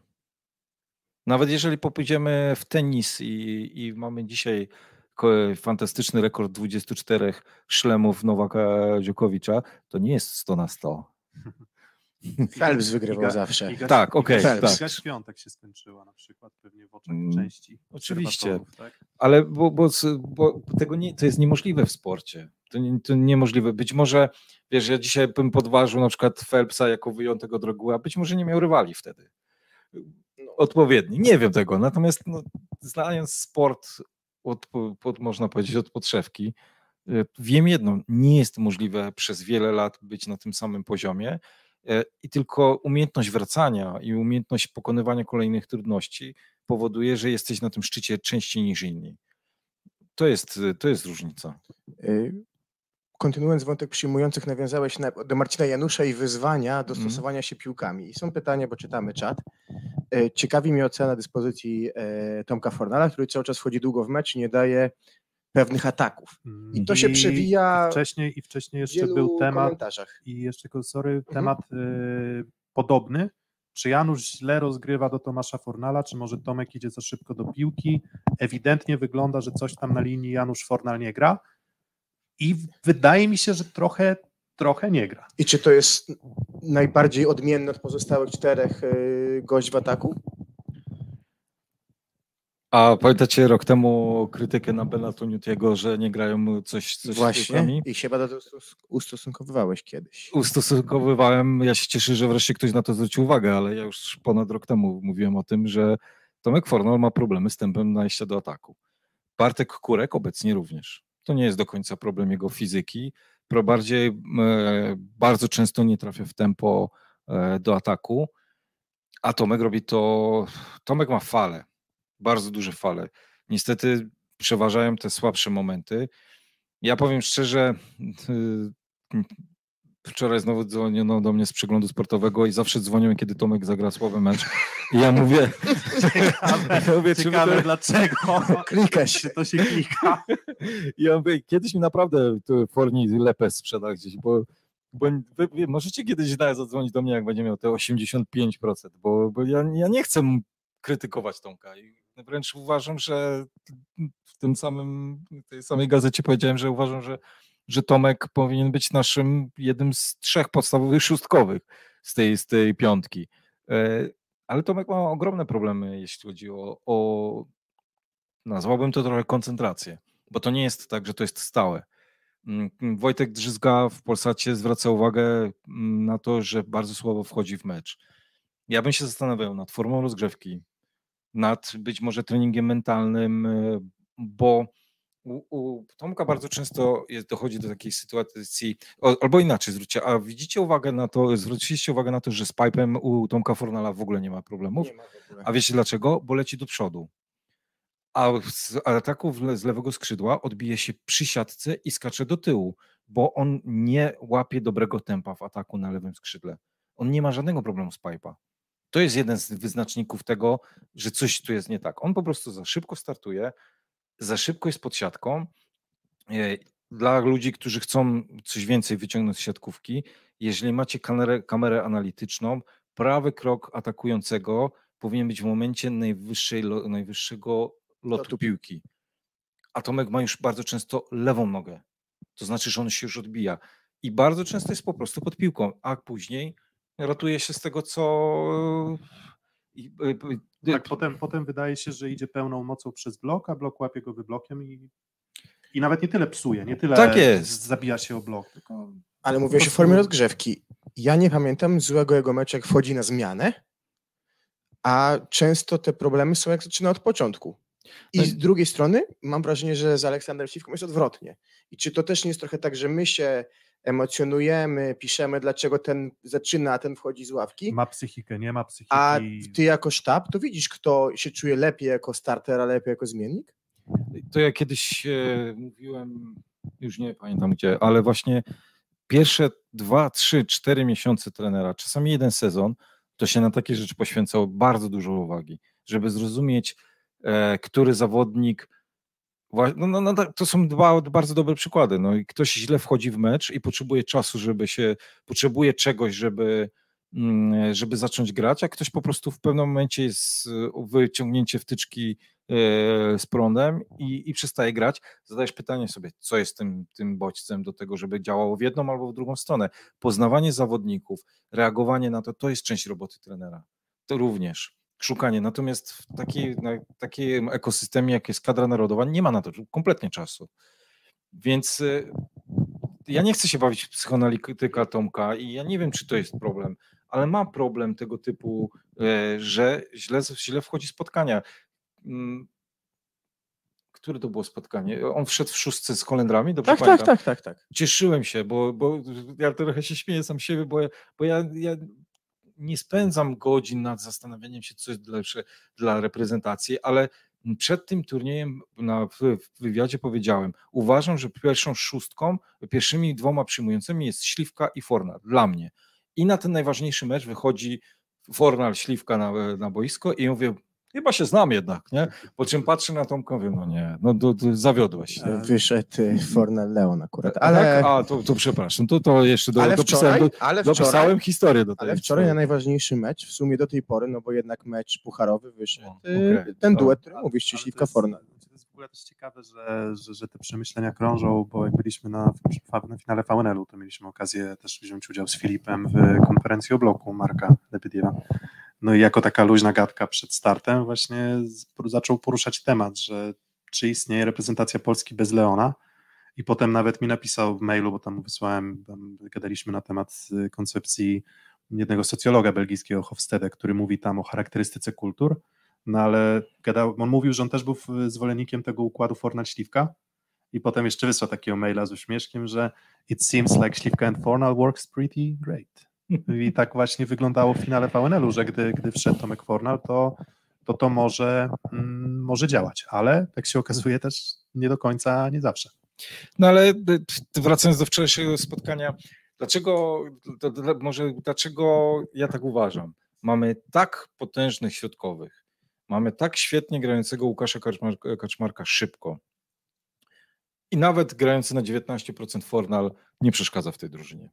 Jeżeli mamy, utrzymujemy przyjęcie, e, gramy e, Forni, no chyba najlepiej blokujący z tych wszystkich. Może nie punktowo obecnie, natomiast jakby jakościowo Forni jest najlepszy i dwie klasy lepszy w obronie od reszty. Właśnie ch- chciałem zapytać cię o to, żebyś go też pochwalił, bo chyba z Tak, tyłu tak, jest, właśnie, jest pochwalam. fantastyczny. Jest, jest, jest kapitalny. Jest kapitalny. E, wręcz bym powiedział, że chyba najlepiej pasuje na libera obecnie. Są takie tezy. Tak, są, tak, są takie tezy. O, właśnie, a dobra, to jest do, dobry, dobry moment. Um, w sensie, bo tak już ciągniemy, ciągniemy i prawda jest taka, że jakbyśmy chcieli, to ja myślę, że spokojnie moglibyśmy jeszcze, jeszcze przedyskutować i ta rozmowa mogłaby trwać i trwać, ale jak już się pojawił temat Libero, to też już padło to pytanie na czacie wcześniej. Jakbyś się odniósł do rywalizacji Zatorski-Popiwczak i do obecnej formy Zatorskiego, no i jakby się odniósł, bo nie chcę znowu dawać pytań z tezą tym razem, więc e, obiektywne pytanie, e, proszę posłuchajcie, e, żadnej tezy w nim nie ma. Jak oceniasz Libero, reprezentację Polski? Wciąż średnio. Mm, Bardzo, bardzo średnio. Mm, Nie miałem czasu dzisiaj, ale chciałem sprawdzić, czy Paweł Zatorski w tym sezonie miał więcej, chociaż raz 50% w przyjęciu.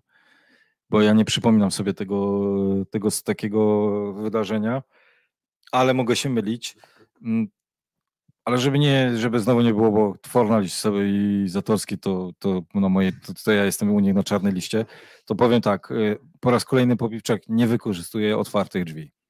Niestety y, zagrał kapitalny mecz drugi w Memoriale Wagnera, gdzie zobaczyłem piwko z mm, najlepszych momentów plus ligi i mówię, może to jest ten moment, bo, bo ja miałem to ciągle wrażenie, że ta właśnie szansa, otwarte drzwi przez średnią dyspozycję Pawła Zatorskiego trochę paraliżuje Zatiego, e, proszę, przepraszam, e, Piwko. I wtedy zobaczyłem, mówię, kurczę, no grał po prostu rewelacyjnie. No ale niestety obecnie na tych Mistrzostwach Europy nie gra źle, absolutnie nie gra źle, ale jest za dużo bezpośrednich błędów. Coś, co nie, nie przydarza się Kubie w lidze. Jeżeli nawet, akurat mam tutaj to otwarte, na Kuba podpi- przyjmuje dużo lepiej zagrywkę z wyskoku od, y, raczej dużo lepiej, lepiej od Pawła Zatorskiego, natomiast m, m, Zatigo zjada dwoma procentami błędu, a Zati ma 17. Bardzo, e, przepraszam, Piwko ma 17. Dużo, dużo jeszcze, jeszcze e, Kuba Popiwczak potrzebuje poprawić, przynajmniej w tym elemencie, żeby nie oddawać tych sleszy, które ja pamiętam, które one, ciąg, one się dzieją ciągle. Myślę, że może nie raz na set, ale co gra, co gra piwko, zaraz piłka przychodzi na drugą stronę w prostych czasami sytuacjach. Stara się być za precyzyjny, coś co czę- często trenerzy powtarzają, ty nie masz dograć na, na, do siatki, tylko masz dograć dobrze metr od siatki i tutaj bardzo dużo się myli.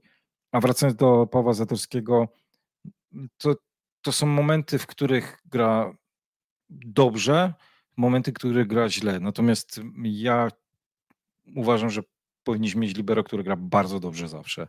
Więc tu, tu mamy jeszcze na pewno e, mamy przestrzeń. Z czego to według Ciebie mm, wynika u Pawła Zatorskiego? Czy, czy, czy masz już takie poczucie, często mówi się o prime u zawodników, o, o, o szczytowej formie, o, o, o tym, że już utrzymywanie wysokiej formy fizycznej w przypadku libero też jest trochę tak, że mm, ta sprawność fizyczna i moment reakcji czasem są kluczowe, niezbędne. Może czy tu jest jakaś przyczyna według Ciebie po prostu w fizyce, czy Ty obserwując Pawła Zatorskiego na boisku masz poczucie, że, że to jest y, w tym momencie jego problem, że po prostu już ciało nie domaga tak, jak domagało jeszcze trzy sezony temu? A ja mogę temu? być lekko w kontrze?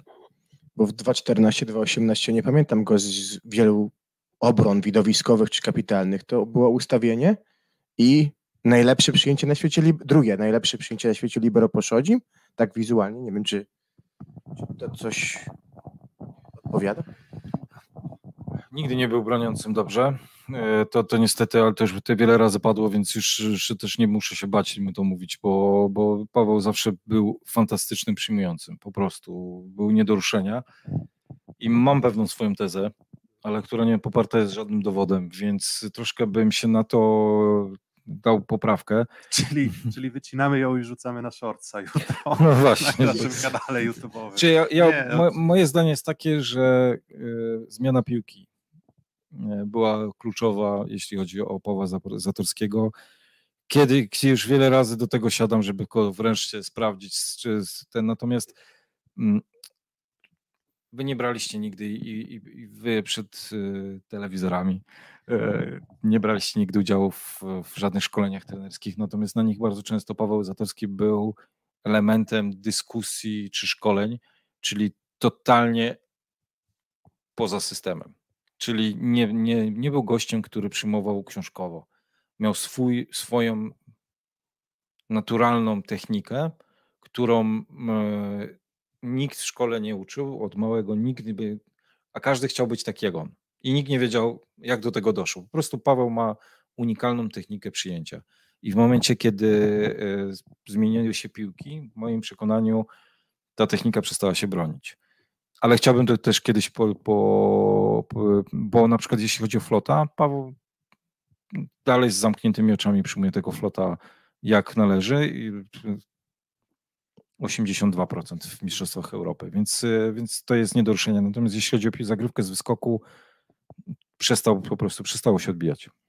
Mm, to czy w tym kontekście można mówić o rozczarowaniu Kubą, Kubą Popiwczakiem? Mm, No bo to jest, to jest, zawsze, to jest zawsze trudne słowo. Mhm, Natomiast- tak, dokładnie. Natomiast y, też w kontekście tego, co mówiłeś o mm, otwartych drzwiach, to czy one na pewno są otwarte? No to, to wracamy do punktu przez, przed 30 minutami. Najważniejsze jest to, czy drużyna wygrywa, czy nie wygrywa. Z Pawłem Zatorskim. Wszystkimi rotujemy? Na każdej pozycji, w dowolnych kombinacjach, środkowych, głos i tak dalej. Bartek Kurek otrzymuje szansę, Kuba Popiwczak. A i tak Nie- dostaje dużo więcej wiem. niż, Ale Już rok temu. niż rok temu. Raczej rok temu to był taki moment, kiedy w Lidze Narodów grali powiedzmy 50-50 i w pewnym momencie drzwi zostały zacześnięte i już był tylko e, Paweł Zatorski. Dziś widzę trochę różnicy w tym, że to jest jednak trochę większa, e, większa mieszanka niż po porównaniu do tego, co się wydarzyło rok temu.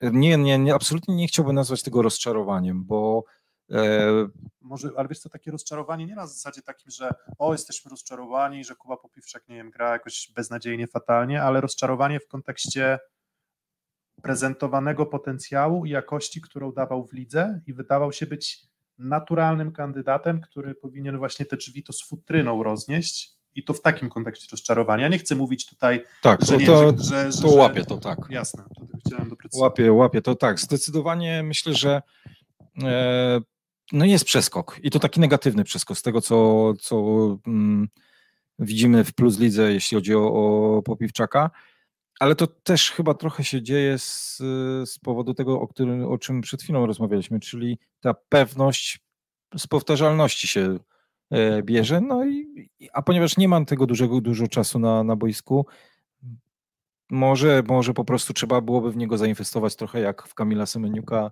czy, czy Olka Śliwkę rok temu. Natomiast no, podkreślam, bo tu muszę coś powiedzieć pozytywnego, bo, bo żeby nie było, Paweł Zatorski ma najwięcej medali chyba w, wśród tych wszystkich tutaj kotów e, w naszej reprezentacji, bo wie jak wygrywać. Yy, pobawimy się złego dobrego policjanta. Piotr dał pytania trudne, ja dam teraz yy, przyjemne, bo ty byłeś największym orędownikiem Marcina Janusza, Janusza w przestrzeni Jestem. publicznej. Jest, już teraz chyba wszyscy są.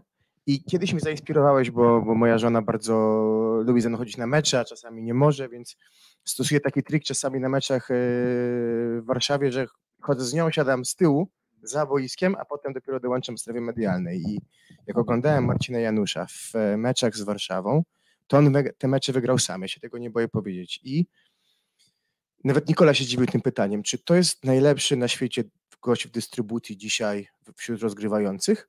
Bo myślę, że tak, fizyka Gianelliego, połączenie wszystkiego Christensona, bajeczna technika Deczeko, to wszystko wiemy, ale decyzyjność Marcina jest najlepsza na świecie dzisiaj? Ja bym powiedział, że tak. Ja też. Tak, Dziękuję. Przechodzimy dalej. Nie, no ale jakby skąd to widziałeś już wcześniej niż inni? Bo ja, ja, nie boję się mówić z własnego zdania, tak? Nie, nie, nie lubię płynąć z prądem. Najłatwiej jest zawsze powiedzieć, że rozgrywający zawalił. Ale, mm, i, ale to jest tak związek przyczynowo-skutkowy, dlaczego atak został skończony lub nieskończony, że nie można tego zamknąć w jednym zdaniu, bo ten wystawił za wąsko.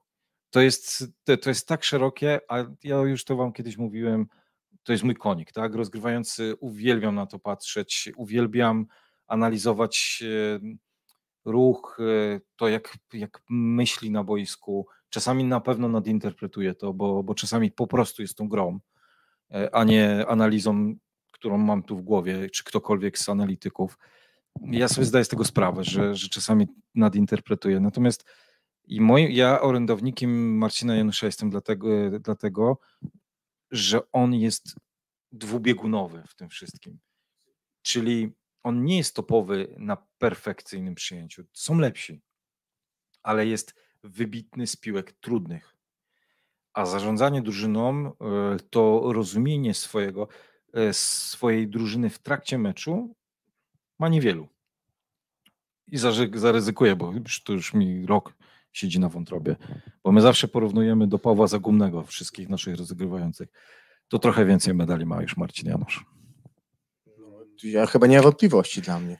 Tak, Skądś to się bierze. Tak, nie bez, e, nie bez powodu pamiętam zresztą no, jako kibica ZSO Olsztyn doskonale pamiętam, doskonale pamiętam czasy, w których e, czegoś ciągle brakowało w końcówkach. Trochę pecha, trochę szczęścia. Wiesz co, no tam kontuzja Pawła Papkę, więc tam było kilka przyczyn, które powodowały. Był taki Mariusz Wlazły, jeden niezły, który w barwach skry e, ogrywał, e, ale, ale, ale, ale jakby takie są fakty, jakby, że Paweł Zagumny mimo wielu okazji w wielu klubach też bardzo dobrych i potem był, była też Zaksa, więc Zaksa z Resowem chyba ten finał. Tak, i też, też były szanse i wydaje mi się, że on karierę zakończył bez złota mhm. a, Mistrzostw tak. Polski. No to przechodzimy do rywalizacji, która um, może dać nam awans do właśnie strefy medalowej, żeby Marcin Janusz miał okazję jeszcze kolejny krążek e, na szyi zawiesić. Już kilka pytań mm, się e, tutaj pojawiło, ten mecz, no to pytanie o reprezentację Serbii. Reprezentacja Serbii też trochę targana kontuzjami, mm, przede wszystkim na przyjęciu. Mm, Grają pewnie nominalne numery 3 i 4, bo spodziewam się, że jednak Iwowicz i, Kowacewicz e, w pełni zdrowia byliby zawodnikami, których podejrzewam postawiłby Igor Kolakowicz, podejrzewam. Um, Atanasiewicz, cały czas atut środka, niezniszczalny i nie do zajechania. Marko Potraszczanin, już 48 sezon w karierze. Zbliża się do emerytury, a on cały czas, cały czas na fantastycznym Ciągle poziomie. tak samo wygląda. Tak, i ciągle tak samo wygląda i ciągle, ciągle daje bardzo dużo jakości. Mm, Czy jakieś wnioski? Bo tak, bo moim zdaniem to jest ich, jak na to zestawienie personalne, turniej na miarę możliwości i poziom gry na miarę możliwości. Czy zgodzisz się z taką tezą? I mogę to powiedzieć? Bo Włosi ich wypatroszyli Mhm. i ty mówisz, że nie patrz y, słusznie na liczbę w tym turnieju. Czy my możemy przed jutrem patrzeć na liczbę z Włochami? Ja myślę, że powinniśmy patrzeć w to, w jaki sposób grali Włosi. Y, Przede wszystkim na zagrywce, a to, to za chwilę. Mm, Jeśli chodzi o Serbów, to wreszcie nie zawiedli. To, to jest moje pierwsze, mm, bo, bo pierwsza myśl, którą mam w tym, dla te, jeśli chodzi o, o zespół Serbii, to, to przede wszystkim oni przez lata na, na pięć turniejów w jednym grali coś tam. A tak to ciągle było, byli po prostu z nazwy Serbią, drużyną, e, która powinna się Złoto- liczyć. Złoto Mistrzostw Europy I koniec. za, to Tyle.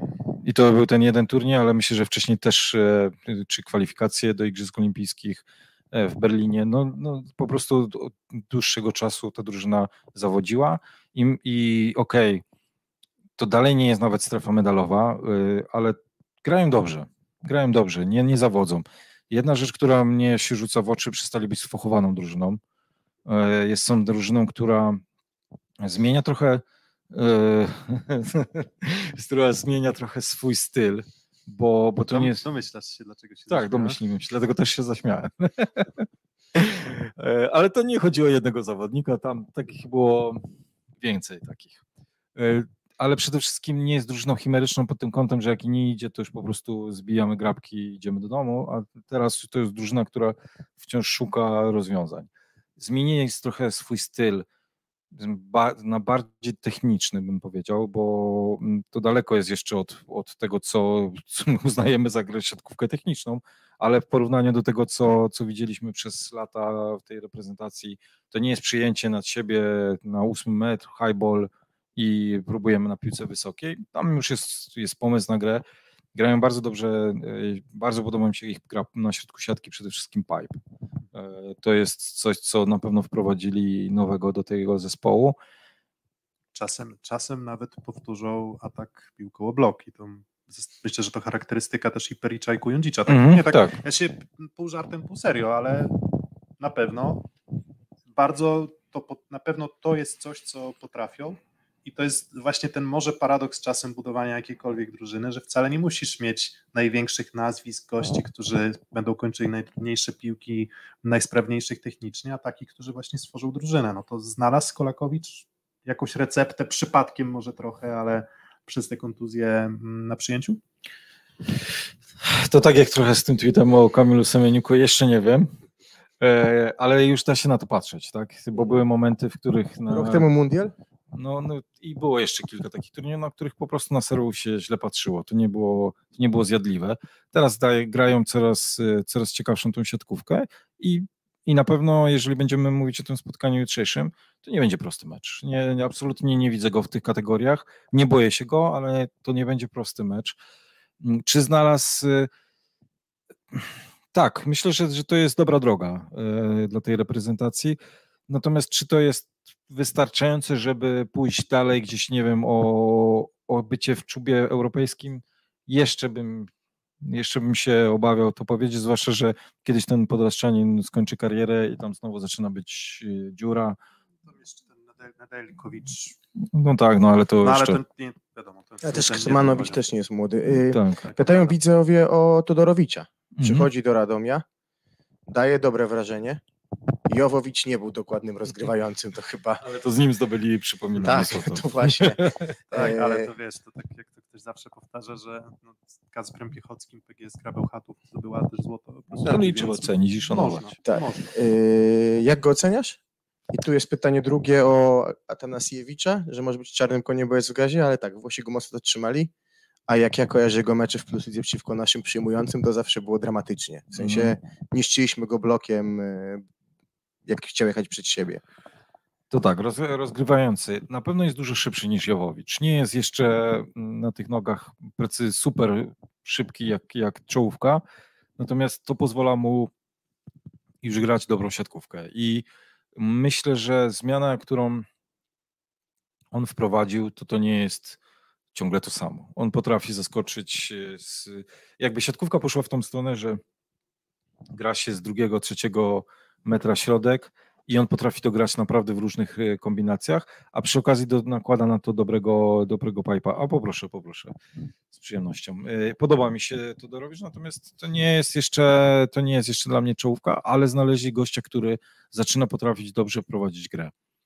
Nogi. No, pamiętajcie, że nogi jeszcze by do, do poprawy, natomiast jest, jest dużo ciekawiej. Jeśli chodzi o Atanasiewicza, no też jestem zdania tego, że y, to akurat nasz, to jest trochę o tym siatko, o tych liczbach w, w fazie grupowej, to liczby tam może nie, niewiele nam wnoszą, ale ta, ta kompaktowość i ten stabilny, prosty blok to na, na Tanasiewicza może być dużo, natomiast pamiętajmy, znamy go tyle lat, to jest gościu, który może mieć swoich 15 minut najważniejszych, na których się po prostu nie, nie pomyli.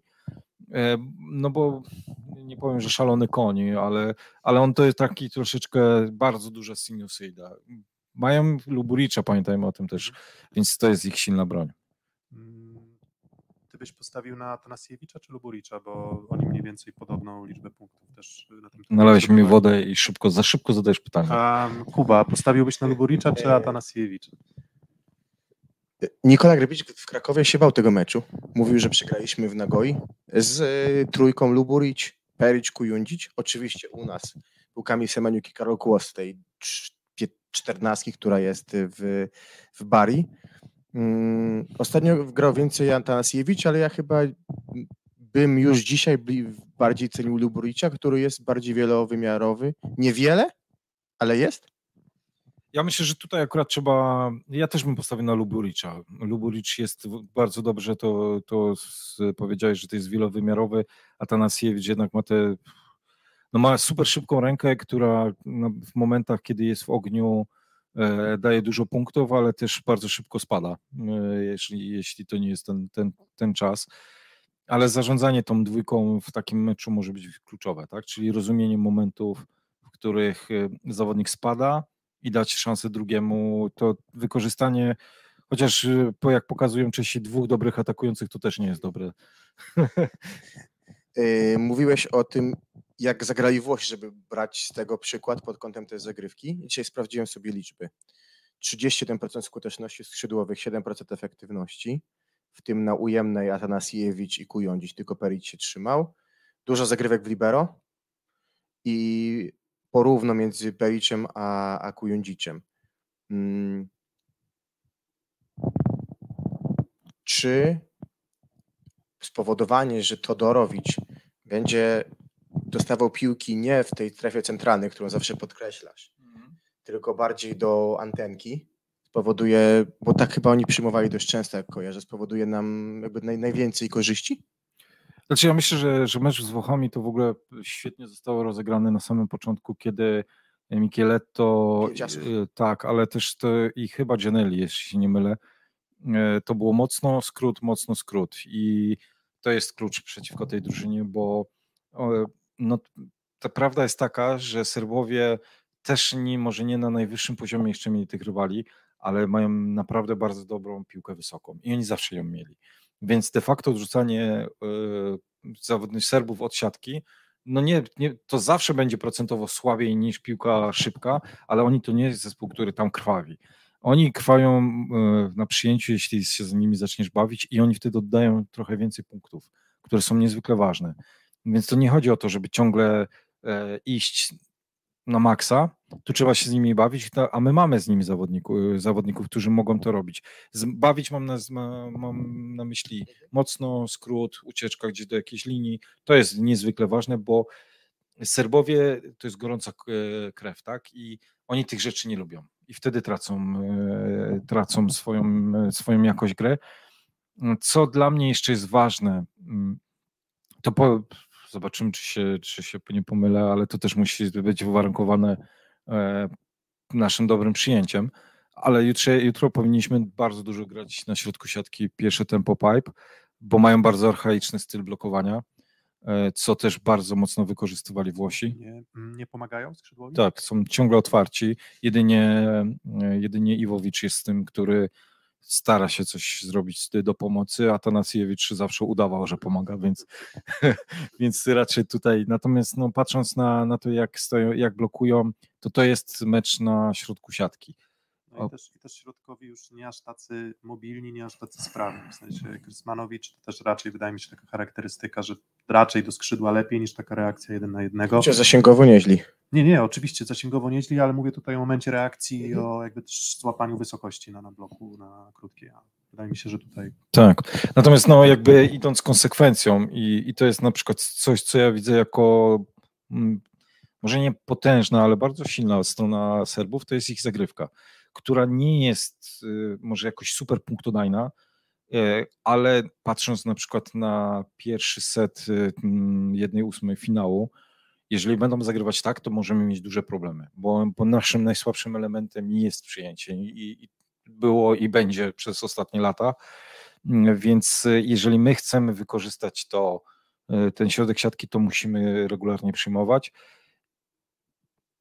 A w drugiej kolejności myślę, że to będzie świetny mecz Łukasza Kaczmarka, bo mm, Serbowie raczej nie potrafią zmieniać rytmu, nie, nie czują tego, tych zmian, y, y, nabić, Rytmu ataku. rytmu ataku.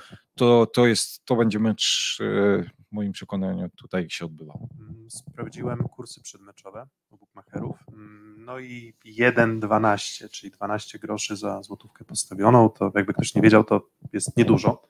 A to mniej więcej się przelicza na takie 90% szansy Polaków na zwycięstwo. Jakbyśmy szukali tutaj prawdopodobieństwa, więc trochę liczb. To co musiałoby się wydarzyć w meczu, żeby trafił nam się ten mecz, powiedzmy, przegrany tiebreak, ten, ten 1 na 10, 1 na 10 spotkań. Jaki jest scenariusz najgorszy, jaki może się wydarzyć, który mógłby spowodować, że, że Serbowie eliminują nas z gry o medale? Coś, co, co na ten moment nie byliśmy w stanie wytrenować w trakcie tego turnieju, to strata głowy.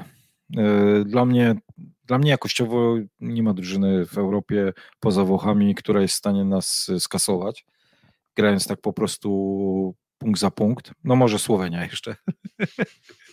tak szybko musiałem, Przejdziemy. musiałem Przejdziemy prze, przemyśleć to tak ale, ale Serbia nie jest tym zespołem, natomiast y, zawsze boję się z tym, e, w, te- w takich meczach tego, że po prostu nie, nie, nie zdążymy, za szyb, nie, szybko nie zareagujemy na to, co się dzieje na boisku, a zespoły, z, e, zwłaszcza Serbowie, to są takie, które jak zaczniesz żyreć, to, to już nie wiesz, co masz zrobić. I, i to, jest, to jest taki moment, taki crash, w którym nam coś nie idzie, coś po prostu będzie trudniejszy moment, który... Łukasz Kaczmarek nie kończy, Norbert Hubert się trochę zagotowuje. Dwa auty. nie- Trochę taki, taka, taka sytuacja, jak była wczoraj w meczu z Belgią. Czyli dwa auty czy trzy auty, jeden atak w siatkę i nagle rywal zaczyna grać i nie wiesz, co się dzieje. Tak? Ale był taki mecz za kadencji Nikoli, bo mi się wydaje, że, że ja pamiętam tracenie głowy za Vitala, ze Słowenią, za każdym razem, a za Nikoli myślę, że z Włochami nie traciliśmy głowy, tylko po prostu nas, tak jak ty mówiłeś po, po meczu, wyłączali jak No, przyciski po prostu. Więc... Brazylia może trochę taki, taki mecz był, bo ze Stanami było równo, w sensie tam ten mecz był, ten mecz był set, że na fantastycznym poziomie, ale może, może Brazylia, tak? Bo, bo z Włochami po prostu sportowo przegraliśmy tam. Nie Mhm. sądzę, żeby to była kwestia mentalności. Ja też nie znajdę innego meczu. Dlatego, co może się wydarzyć, no to, to, to są już takie skrajne wypadki, w których bo ja nie, nie, nie jestem analitykiem od bookmacherów, ale bym stawiał gdzieś podobnie. To jest, to, natomiast to są mecze pucharowe i tu nigdy nie wiesz, co się może wydarzyć. Jakościowo jest, bijemy głowę o głowę Serbów, my jesteśmy gotowi do tego, żeby, żeby znowu zagrać o medale w Mistrzostwach Europy. To będzie trudniejsze spotkanie niż, e, niż wczorajsze z Belgami, e, ale nie widzę innego scenariusza niż nasze zwycięstwo. No to oczywiście jeszcze pytanie, które padło. mm, Jaką siódemkę typujesz? E, piątkę, to, ja mogę powiedzieć pięciu? A ty Nie, powiesz, sześciu możesz chyba powiedzieć. Dobra, no mogę powiedzieć sześciu, a ty powiesz kto siódmy.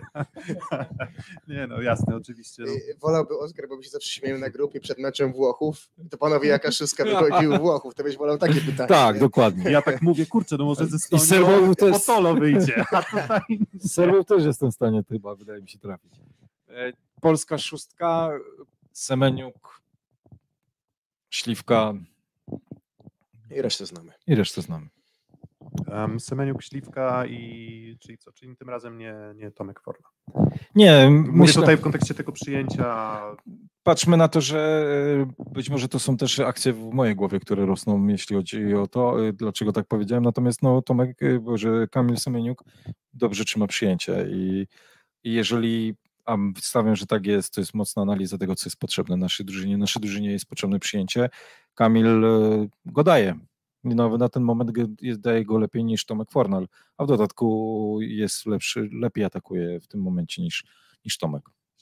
równolegle toczy się już mecz e, Francja-Rumunia, więc możecie dać nam znać jaki wynik e, do tej pory, bo nie mieliśmy okazji sprawdzić, bo tak nas pochłonęła ta rozmowa. Pierwszy ćwierćfinał, Słoweńcy, którzy będą naszym rywalem potencjalnym, bo ja tak zawsze no, będę unikał, zakładam, że wygramy z Serbami, więc trochę podzielmy skórę na niedźwiedziu, na, na tym serbskim niedźwiedziu um, i porozmawiajmy o, mm, porozmawiajmy o Słoweńcach. Mm, Słoweńcy, którzy patrząc czysto po wynikach, 7 spotkań, ale bardzo trudny i bardzo, no powiedziałbym, przeciętny mecz, jeżeli chodzi o poziom sportowy Słoweńców z Turcją, chociaż Turcja zagrała kapitalne dwa sety pierwsze. Mm, Teraz Ukraina, znowu mecz, w którym w trakcie, tych w trakcie pierwszego, mm, pierwszego czy drugiego seta też znowu napisałem na naszej konwersacji, mówię, że ci Słoweńcy nic nie grają, a Ukraińcy mimo tego nie byli w stanie tego wykorzystać. Trochę szarpnęli jeszcze Ukraińcy, ale mimo wszystko nie byli w stanie, mm, w stanie tego wykorzystać. Mm, Jak przygotowani są Słoweńcy do turnieju? Bo mówię, wynik wynikami, ale my też mamy zwycięstw jak na razie pięć. Trochę nierówną formę mają. Czy sześć? Sześć. Sześć, sześć. Pięć, pięć w grupie i, i jedno w jednej ósmej. Źle powiedziałem, nie, nierówną formę, nie, nierówny rytm gry mają w tym turnieju. Potrafią naprawdę momentami grać dobrze, po czym wchodzi zaczyna mecz się z Turkami i Czebul się nie może przebić na pojedynczym bloku. Takie trochę koszmary trenera każdego, bo wydaje ci się, że wszystko jest ok i nagle gościu, który naprawdę nieźle grał w, w, tej, w tej wcześniejszej fazie, nie odpala. E, Ja powiem tak, nie chciałbym rozmawiać o Słoweńcach, jak w tym momencie są, y, jak w tym momencie grają, bo ten mecz będzie inny. Tak jest moje zdanie. Przede wszystkim jest jedna bardzo ważna rzecz, którą, którą też nam daje dużo przewagi w niektórych spotkaniach, czyli się nas boją. I my pokazując swoją jakość, y, szybko też sprowadzamy, oddzielamy wiele zespołów po prostu cięg, taką grubą linią i oni wiedzą od razu, że nie mają, nie mają szans. Natomiast to, że my się śmiejemy, czy mówimy o klątwach w polskim tam mediach, czy, czy ogólnie w świecie, świecie siatkarskim, że Słowenia na tych mistrzostwach Europy, to oni dla nich to też jest y, motorem napędowym. Oni się cieszą, że z nami grają. Takie jest moje zdanie, a to, jest, no, to nastawienie jest bardzo, ba- bardzo ważne w takich spotkaniach. Jaki to będzie mecz? Ja ba- bardzo głęboko wierzę, że po raz pierwszy od dawien dawno w meczach ze Słowenią nie zobaczę Kowacicza przyjmującego 50% piłek albo 60%. Bo mam wrażenie, że my z każdym zespołem, no w zasadzie z każdym, naprawdę gramy dobrze, mądrze. I jak wychodzi Kowaczyć na to boisko, to po prostu my tracimy. My, my trochę zawsze ciągle wchodzimy w ich grę. Czyli oni grają przeciwko nam No nie pamiętam meczu. Przegrany w kwalifikacjach do, do Igrzysk, w, to był słaby mecz Słoweńców w Też Gdańsku. myśmy już serduchem to wyciągnęli Tak. w cudzysłowie, bo Leon tam serią w drugim Racja, secie. to nie był słaby, no tak, tak, tak, tak, ale to był kiedy mecz, w którym znaleźliśmy na nich patent. Natomiast wszystkie spotkania Słoweńców przeciwko nam są na niezwykłym poziomie taktycznym, jeśli chodzi o zagrywkę. Jeżeli jutro wyjdziemy z Leonem, to Leon dostanie serię bardzo dużą. Jeżeli wyjdziemy z Bednożem, myślę, że to będzie bardzo podobnie, więc stawiałbym po prostu rozsądek mi podpowiada, że musimy wyjść z dwoma przyjmującymi, którzy przede wszystkim mają przyjmować. Nawet, nawet rozwożyłbym Semeniuk Fornal, e, taką parę, ale to tak sobie już płynę. E, ale jeśli chodzi o, o, o Słoweńców, potrafią grać z naszym blokiem. Naprawdę potrafią. Potrafią nas obijać, potrafią nabijać, potrafią z nami grać cierpliwie. To jest zespół, który po prostu rozumie, jak się przeciwstawić naszej, e, naszej drużynie. Dużo będzie z nas zależało od tego, jak my wejdziemy w to spotkanie. Tak jak mówię, no to trochę, trochę za mało, trochę spłycam, ale bardzo często popełniamy z tym zespołem ten sam błąd, czyli idziemy na siłę, na, po prostu siłujemy się na tej zagrywce, Kowaczyś sobie z tego nic nie robi, a później ich ofensywa zaczyna się, e, się naprawdę rozkręcać i my nie umiemy na nią znaleźć sposobu. Czyli co, szukamy mm, pochwały też cierpliwości, jak rozumiem. W ogóle też te mecze ze Słowenią, te, te, te, te które też nam nie wyszły, też nie wyszły, no one, to też jest tak, że z perspektywy czasu sobie myślę, kurczę, no to, to nie były jakieś mecze, w których ja byłem zdegustowany poza może 2017, bo tam, tam po prostu przegraliśmy gładko. Sorry, Oskar. nie, ale, ale, ale te dwa, dwa poprzednie to, to były starcia na noże. Znaczy mówię o Mistrzostwach Europy oczywiście. Ale my, I to były takie mecze, w których właśnie mam wrażenie, że bardzo dużo toczyło się w sferze defensywnej. I ogólnie mam takie wrażenie, że Kretu to potrafi bardzo dobrze. nam, Czyli potrafi przygotować drużynę taktycznie naprawdę fantastycznie. Znowu będę adwokatem diabła, bo nam mental w tych meczach trochę wysiadał. Ja wiem, że to jest głupie, wyświetlone stwierdzenie, ale my zakotowaliśmy się w drugim secie w 21 roku z nimi, mając pierwszy set wygrany i wszyscy pisali, dlaczego tak nie było w Tokio, bo tak przecież to był kapitalny nasz set, a w 19 w tym tumulcie w Lublianie też to było wszystko na noże i tam tak naprawdę mecze przegrane na przewagi. Ja uważam, że jak odejmiemy Mistrzostwa Europy, to my w VNL-u ich okrywamy. Ograliśmy się na przykład w 21 roku w Limini w VNL-u w półfinale 3 do 0. Te Mistrzostwa Europy i tak jakby ta konotacja Słowenia Mistrzostwa Europy przeszkadzała, ale ja też widzę nadzieję w tym, że zagrają zawodnicy, którzy do tej pory z nimi nie grali w tych meczach. No bo te, te mecze pamięta bardzo dobrze Fabian Czyzga, wszystkie, wszystkie pamięta praktycznie Bartek Kurek poza 19 rokiem, już dwa pamięta Leon, a wyjdą w tym meczu gracze, którzy poza środkowymi, jednym środkowym tak naprawdę ich nie, nie pamiętają tych spotkań i za team. No cenna uwaga, że rzeczywiście. E, Zawiódł mental, jeżeli mówimy o braku dyscypliny na zagrywce, Bo to to, nie są, to nie jest słoweńsko-bałkańska drużyna, w sensie słoweńska, że potrafią być ułożeni, a bałkańska, że się nakręcą, to Tak. Mhm. Ja myślę, że, że to jest taki miks. Y, Natomiast y, podkreślę jeszcze ten twój, ten twój tok myślenia o, że zawodzi mental. Tak, jeżeli drużyna idzie i, i, i zagrywa ciągle w libero, który sobie nic z tego nie robi i nie zmienia tego, to znaczy, że, że głowa przestaje, gdzie, gdzie wiemy, że i znamy naszą drużynę, że ona potrafi zmieniać gry i potrafi sobie dostosowywać, dostosować się do warunków gry mm, w, w danym meczu, to tak, rzeczywiście mm, to, to może być. Natomiast to trochę się no, jakby koreluje z tym, że też Słoweńcy się nas nie boją i zaczyna być otwarta gra. E, Być może coś, do czego my też nie zawsze jesteśmy przyzwyczajeni, bo jednak toczymy się po, po 90% zespołów. No. Właśnie, czy, bo to, to jest oczywiście zawsze, to jest tak, jak drużyna gra dobrze na turnieju, zawsze mówi się, no kiedyś musi przyjść ten gorszy moment. Z Belgią przyszedł gorszy moment i wszyscy nasi zawodnicy mówią, no dobrze, że ten gorszy moment przyszedł, przyszedł właśnie teraz. Też tak na to spoglądasz? Ja w ogóle nie wierzę w takie rzeczy. E, Znaczy nie, nie patrzę w to. Czasami lubię to tak w taki sposób rzucić, że, e, że taki jeden mecz może się wydarzyć, ale to jest błędne myślenie. Jeśli się chce się wygrywać, to po prostu trzeba grać w każdym meczu jak najlepiej i ja nie uważam, że wczorajszy mecz był naszym słabym meczem. Więc to, to, nie, to nie był wypadek w pracy, to był wypadek odwracający spotkanie, bo, bo my dwa i pół seta, bo końcówkę też, też czwartego jednak pięknie poprowadziliśmy, więc, więc po prostu gdzieś tam za małe załamanie, trochę o tym rozmawialiśmy, dlaczego siatkówka nie lubi tych zmian i tu po prostu jeden most za daleko. Y, Nikola chciał trafić na Serbię. Pamiętam nawet materiale po memoriale wideo na, na, na stronie federacji padło w jego przemowie pomeczowej, mam nadzieję, spotkamy się z nimi w półfinale i im się zrewanżujemy, że on, że on y, bardzo tego chciał, ale nie masz wrażenia, że Serbia miała szczyt formy na memoriał Wagnera? Trochę się śmieje, ale że Kretu... Słowenia, y, bo tak, powiedziałeś, że Serbia miała szczyt Słowenia, formy. przepraszam. Tak, dlatego właśnie że myślę, oni patrzą na regulamin i na punktację i dla nich punktowanie zespołami, które są słabsze jest kluczowo cholernie ważne, bo są blisko kwalifikacji na igrzyska z rankingu, co się nigdy nie udało i że dla niego też ważniejsza była ta forma szybciej niż dla nas czy dla Włochów, bo mamy jednak inny też potencjał na turnieje kwalifikacyjne. Wiecie co, nie, nie myślałem o tym w ten sposób, ale e, każdy chce na tych igrzyskach być i, i ja kiedyś już apelowałem o to, że powinniśmy się zacząć zastanawiać nad trackingiem e, mocniej i nie zdziwiłbym się, gdyby tak było, bo mm, jeżeli system ci pozwala na takie rzeczy, to zaczynasz to kontrolować.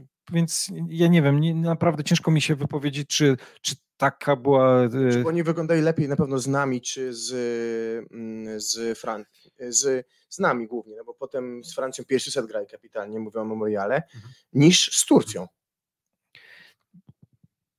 Pamiętajmy o tym też, że to jest jednak zespół, który jest jednoszóstkowy. I, i ten, ten sezon kadrowy się jednak bardzo mocno ciągnie. Wiadomo, że tam były momenty, w którym ten młody atakujący wchodził, ale to jest jednak ciągle, ciągle coś i w którymś momencie może się zatkać, tak? Ja e, akurat ja myślę, że też drużyna Turcji to nie jest łatwy rywal i, mm, i ten, to dla nich chyba najtrudniejsze, co mogło przypaść w, tym, w tej fazie, ale ja myślę, że, że przy tak ogromnym natłożu- na, natężeniu akurat słaba ławka Słoweńców no powoduje, że gdzieś musi zaczynać odcinać i, i, i to, to jest, tak bym to widział. Mm, A w takich meczach jak półfinał Mistrzostw Europy bardziej wierzysz w jakość czy w mental? Uff, to, takie mecze się głównie wygrywa serduchem, ale mm, mecze półfinałowe mają zawsze dwie, ma- mają dwie, dwa oblicza.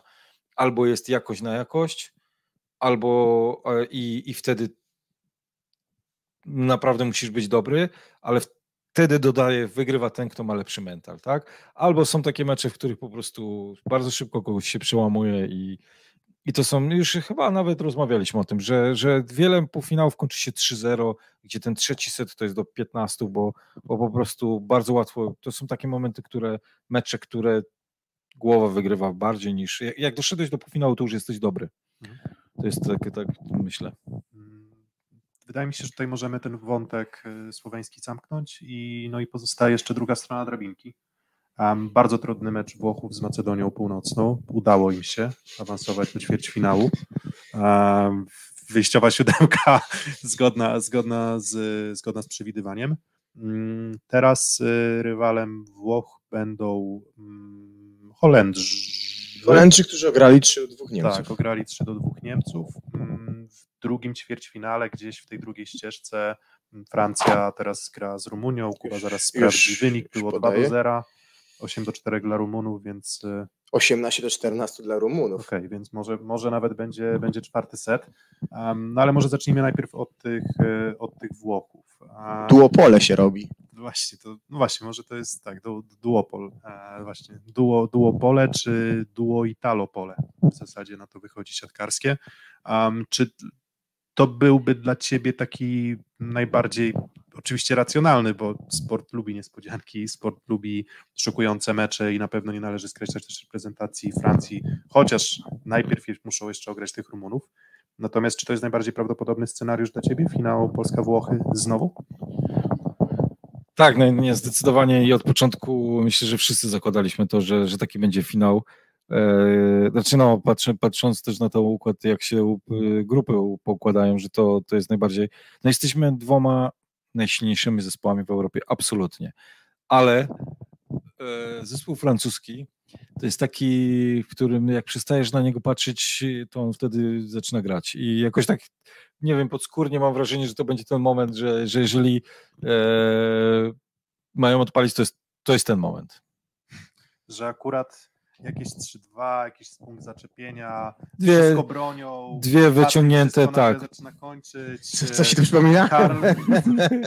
Nie, nie, jest, wyparł, wyparłem to, próbowałem bardzo mocno, ale nie. Ale nie, ale wiecie o co mi chodzi. Ja, ja, jakby reprezentacja Francji od wielu lat przyzwyczaja nas do tego, że ma takie momenty, w których gaśnie, e, wszyscy mówią, dobra, to już po nich, nagle e, mistrzostwo olimpijskie, tak? Później znowu porażka z Czechami, oni to uwielbiają, takie dramatyczne porażki, po czym jak już przestajesz na nich patrzeć, e, a tu jeszcze nie ma Gapeta, nie, no to ten, i to, to jest taki zespół. I jakoś tak podskórnie myślę, że Tak, a tu nagle, a tu nagle jak Filip z Konopi wyskakuje Karl, który moim zdaniem dobrze wygląda Który też- i tak trochę znikąd, ale T- trochę dał tobie siwe znaki w czasie sezonu Tak, tak. ligowego. E, Wiesz, tu dużo mówiłeś e, często o Gianelli, o Balaso, a ja mam dwa pytania.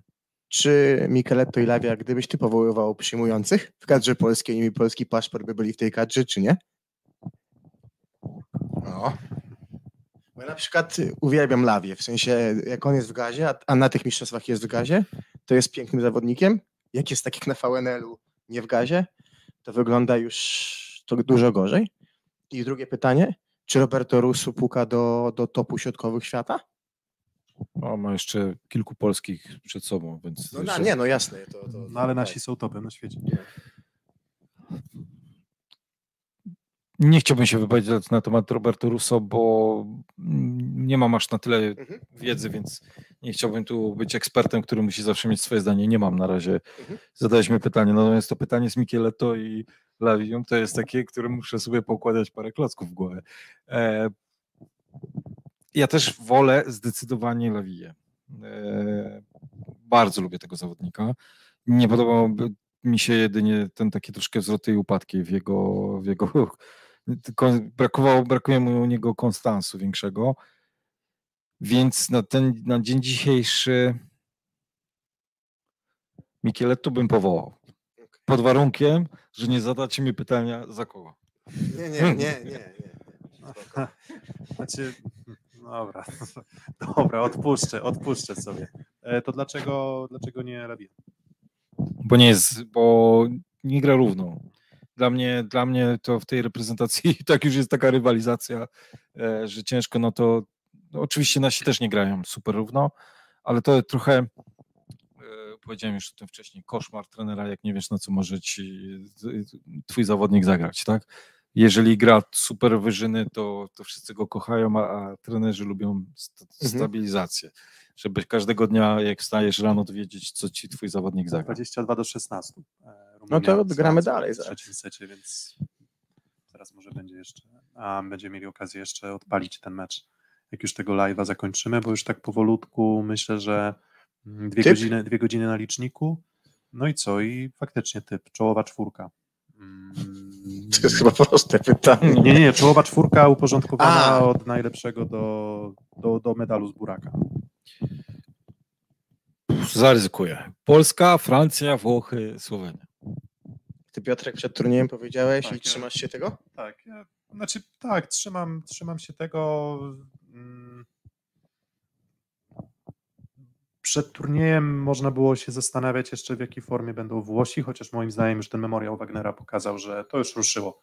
Że jeżeli coś tam nie działało w VNL-u, to, to, Ale już, to jest kopia, kopia z rok temu po to, prostu. to, już, to, to już odpaliło i już jakby Gianelli już zaczyna grać, zaczyna się już trochę bawić tą grą, Lewija zaczyna kończyć, no wiadomo, rozgrywającemu się dużo przyjemniej gra, jak ma chociaż dwóch skrzydłowych albo skrzydł, nie wiem, skrzydłowych. Romano ma łatwe piłki Tak, Romano ma, ma łatwe i, piłki. i nie Więc- ściąga. No cały czas, znaczy, no ja też tego nie lubię, bo to z tymi typami jest tak, że czasem człowiek po prostu daje odrobinę na przekór, ale niech będzie, że się trzymam tego, że w finale Włochy-Polska i, i, i jeszcze dalej się dowiemy, że jeszcze dalej coś trzeba będzie poprawić w naszej grze. Tak myślę. W sensie, bo, bo właśnie, bo to jest też może dobry, dobry wątek na zakończenie. Czy według Ciebie to jest lepsza reprezentacja i w jakich aspektach jest to lepsza, jeżeli jest to lepsza reprezentacja Polski w porównaniu do zeszłorocznej z Mistrzostw Świata?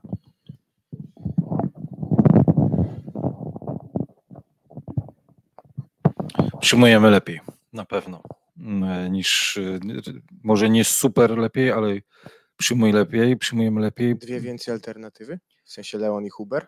Ty, ty, wiesz, tak, y, zaraz przejdę do indywidualnych, natomiast myślę teraz jakby siatkarsko blokujemy lepiej. Mamy dużo lepszy blok jednak. y, Mm, I, I teraz tak podrążę, co jest przyczyną? Czy to jest gigantyczna forma Kochanowskiego i Hubera? Czy, Czy może, praca? czy może praca? Czy może trochę rewizja Wnioski? składu z Łukaszem Kaczmarkiem? No tak, no więc y, wracając, no, no, na pewno mamy dwie nowe alternatywy, czyli Leon i Huber, e, więc to jest na pewno jedno. Huber, Kołanowski był w wyśmienitej formie w zeszłym roku, więc nie, to jakby bardzo podobny gra niż tym. I myślę, że, że tak, Łukasz Kaczmarek daje dużo więcej, znaczy ja już o tym też mówiłem, nie wiem, czy ty wy też to widzicie, jak bardzo mocno Bartek Kurek pomaga do bloku, przez co jest autostrada po prostej i wszystkie zespoły to wykorzystują. Bo Łukasz Kaczmarek również bardzo mocno pomaga, ale jest dużo mobilniejszy i dużo stabilniejszy w tym bloku, więc on daje nam, nam dużo więcej możliwości. Natomiast, no tak, Semen, e, no to nie, no to, to są wszystko poprzednie, poprzedni rok, ale Bartek Bednosz również e, no w zeszłym roku to tak trochę epizodycznie bym powiedział, zagrał w tej reprezentacji. Ja, poszliśmy do przodu. Ja myślę, no kurczę, ale chyba bym nie mógł odseparować tego i poprzedniego sezonu, bo, bo to wciąż jest ta sama reprezentacja, a wzbogacona jednak jeszcze o dwóch następnych kotów. Ja, ja liczę, bo, bo i Fefe mi to mówił, i Russo, że oni mają też swój e, kamp Włosi w górach. I tam szlifują tą formę co roku przed tym imprezą w sierpniu, no i poszły tą samą drogą, zakopane, więc oby, oby Mm. też tak na nas to wpłynęło pozytywnie. Ale Zakopane już jest od kilku lat i na, na mapie, od, od Witala Heinena jednak już się no pojawi, pojawia w, w naszej reprezentacji. Obyśmy Ale osiągnęli... straciliśmy bienia, bo cóż, cenna No uwaga. tak. Tak, straciliśmy Bienia. Em, jeszcze pytanie Tranek, myślę, co gorzej serwujemy, bo to też jest w sumie ciekawy, ciekawy wątek. Straciliśmy bienia. No tak. No ale mamy, Nie, ale, no nie no, no tak, no ale mamy... Gramy na pewno, na pewno zagrywamy mądrzej w tym roku. Ja nie wiem, czy to jest e, przekładalne na liczby takie st- stricte, że drużyny, bo ja uwielbiam teraz, e, czy uwielbiam, całkowicie inaczej patrzę na, na jakby Mhm. wartość zagrywki, patrzę na to, jaką wygenerowało przyjęcie przeciwnika. E, musiał, musiałbym to porównać, ale to też no, z czego? Nie, wiem. Natomiast wizualnie wydaje mi się, że na pewno mądrzej zagrywamy niż, niż w zeszłym sezonie. No to jak już pojawił się ten wątek Zakopanego, no to pozostaje chyba życzyć naszym siatkarzom osiągnięcia szczytów, czyli rys e, tych e, siatkarskich. No, Monteverest może nie, no ale zostanie przy tych patriotycznych wątkach. Monteverest za rok. Więc Monteverest Tak za rok, no i liczymy na to, że, że już ta kulminacja wszystkiego nastąpi. E, Naszym gościem był dzisiaj e, Oskar Kaczmarczyk. Bardzo dziękujemy. Dziękuję ze studia z Warszawy. Wspaniale się rozmawia na żywo, to jest zupełnie inna jakość rozmowy. Um, no i oczywiście dla osób, które jeszcze do końca zostały z nami, dajcie lajka, dajcie suba. Jeżeli oglądacie nas na Facebooku, to mm, dajcie lajka też pod naszym fanpage'em i pod tym nagraniem. Um, no a zaraz pokaże się plansza z naszymi patronami na patronite.pl ukośnik szósty set. Możecie e, znaleźć e, możliwość wsparcia nas e, finansowego, bo między innymi właśnie dzięki wsparciu finansowym jesteśmy w stanie realizować takie rozmowy jak dzisiejsza z Oskarem Kaczmarczykiem. Dziękujemy bardzo i dobrego wieczoru. No i oglądamy dalej mecz Francja-Rumunia, bo zobaczymy, czy tam jeszcze coś ciekawego się wydarzy. No bo to, to byłaby sensacja. Rumunia No, w to półfinale. będę mógł jeszcze wtedy anulować moje typy, czy nie? Ja też, może. E, ale pamiętamy jedną rzecz, jutro gramy pierwsi? Tak. E, O 18, a o 21 Włochy, Holandia. I potem dzień przerwy i w czwartek Pewnie gramy, też zagramy pierwsi. w czwartek półfinał, ze, która już czeka na nas tam Słowenia, więc mamy nadzieję, że my tam do niej dołączymy. No i w sobotę zgramy o medale. Mamy nadzieję, że te wszystkie mecze faktycznie tak się zakończą, żebyśmy ich tak zagrali o medale. Dziękujemy za dzisiaj. Dziękujemy. Dobrej nocy. Dziękuję również za Do zaproszenie. Do usłyszenia.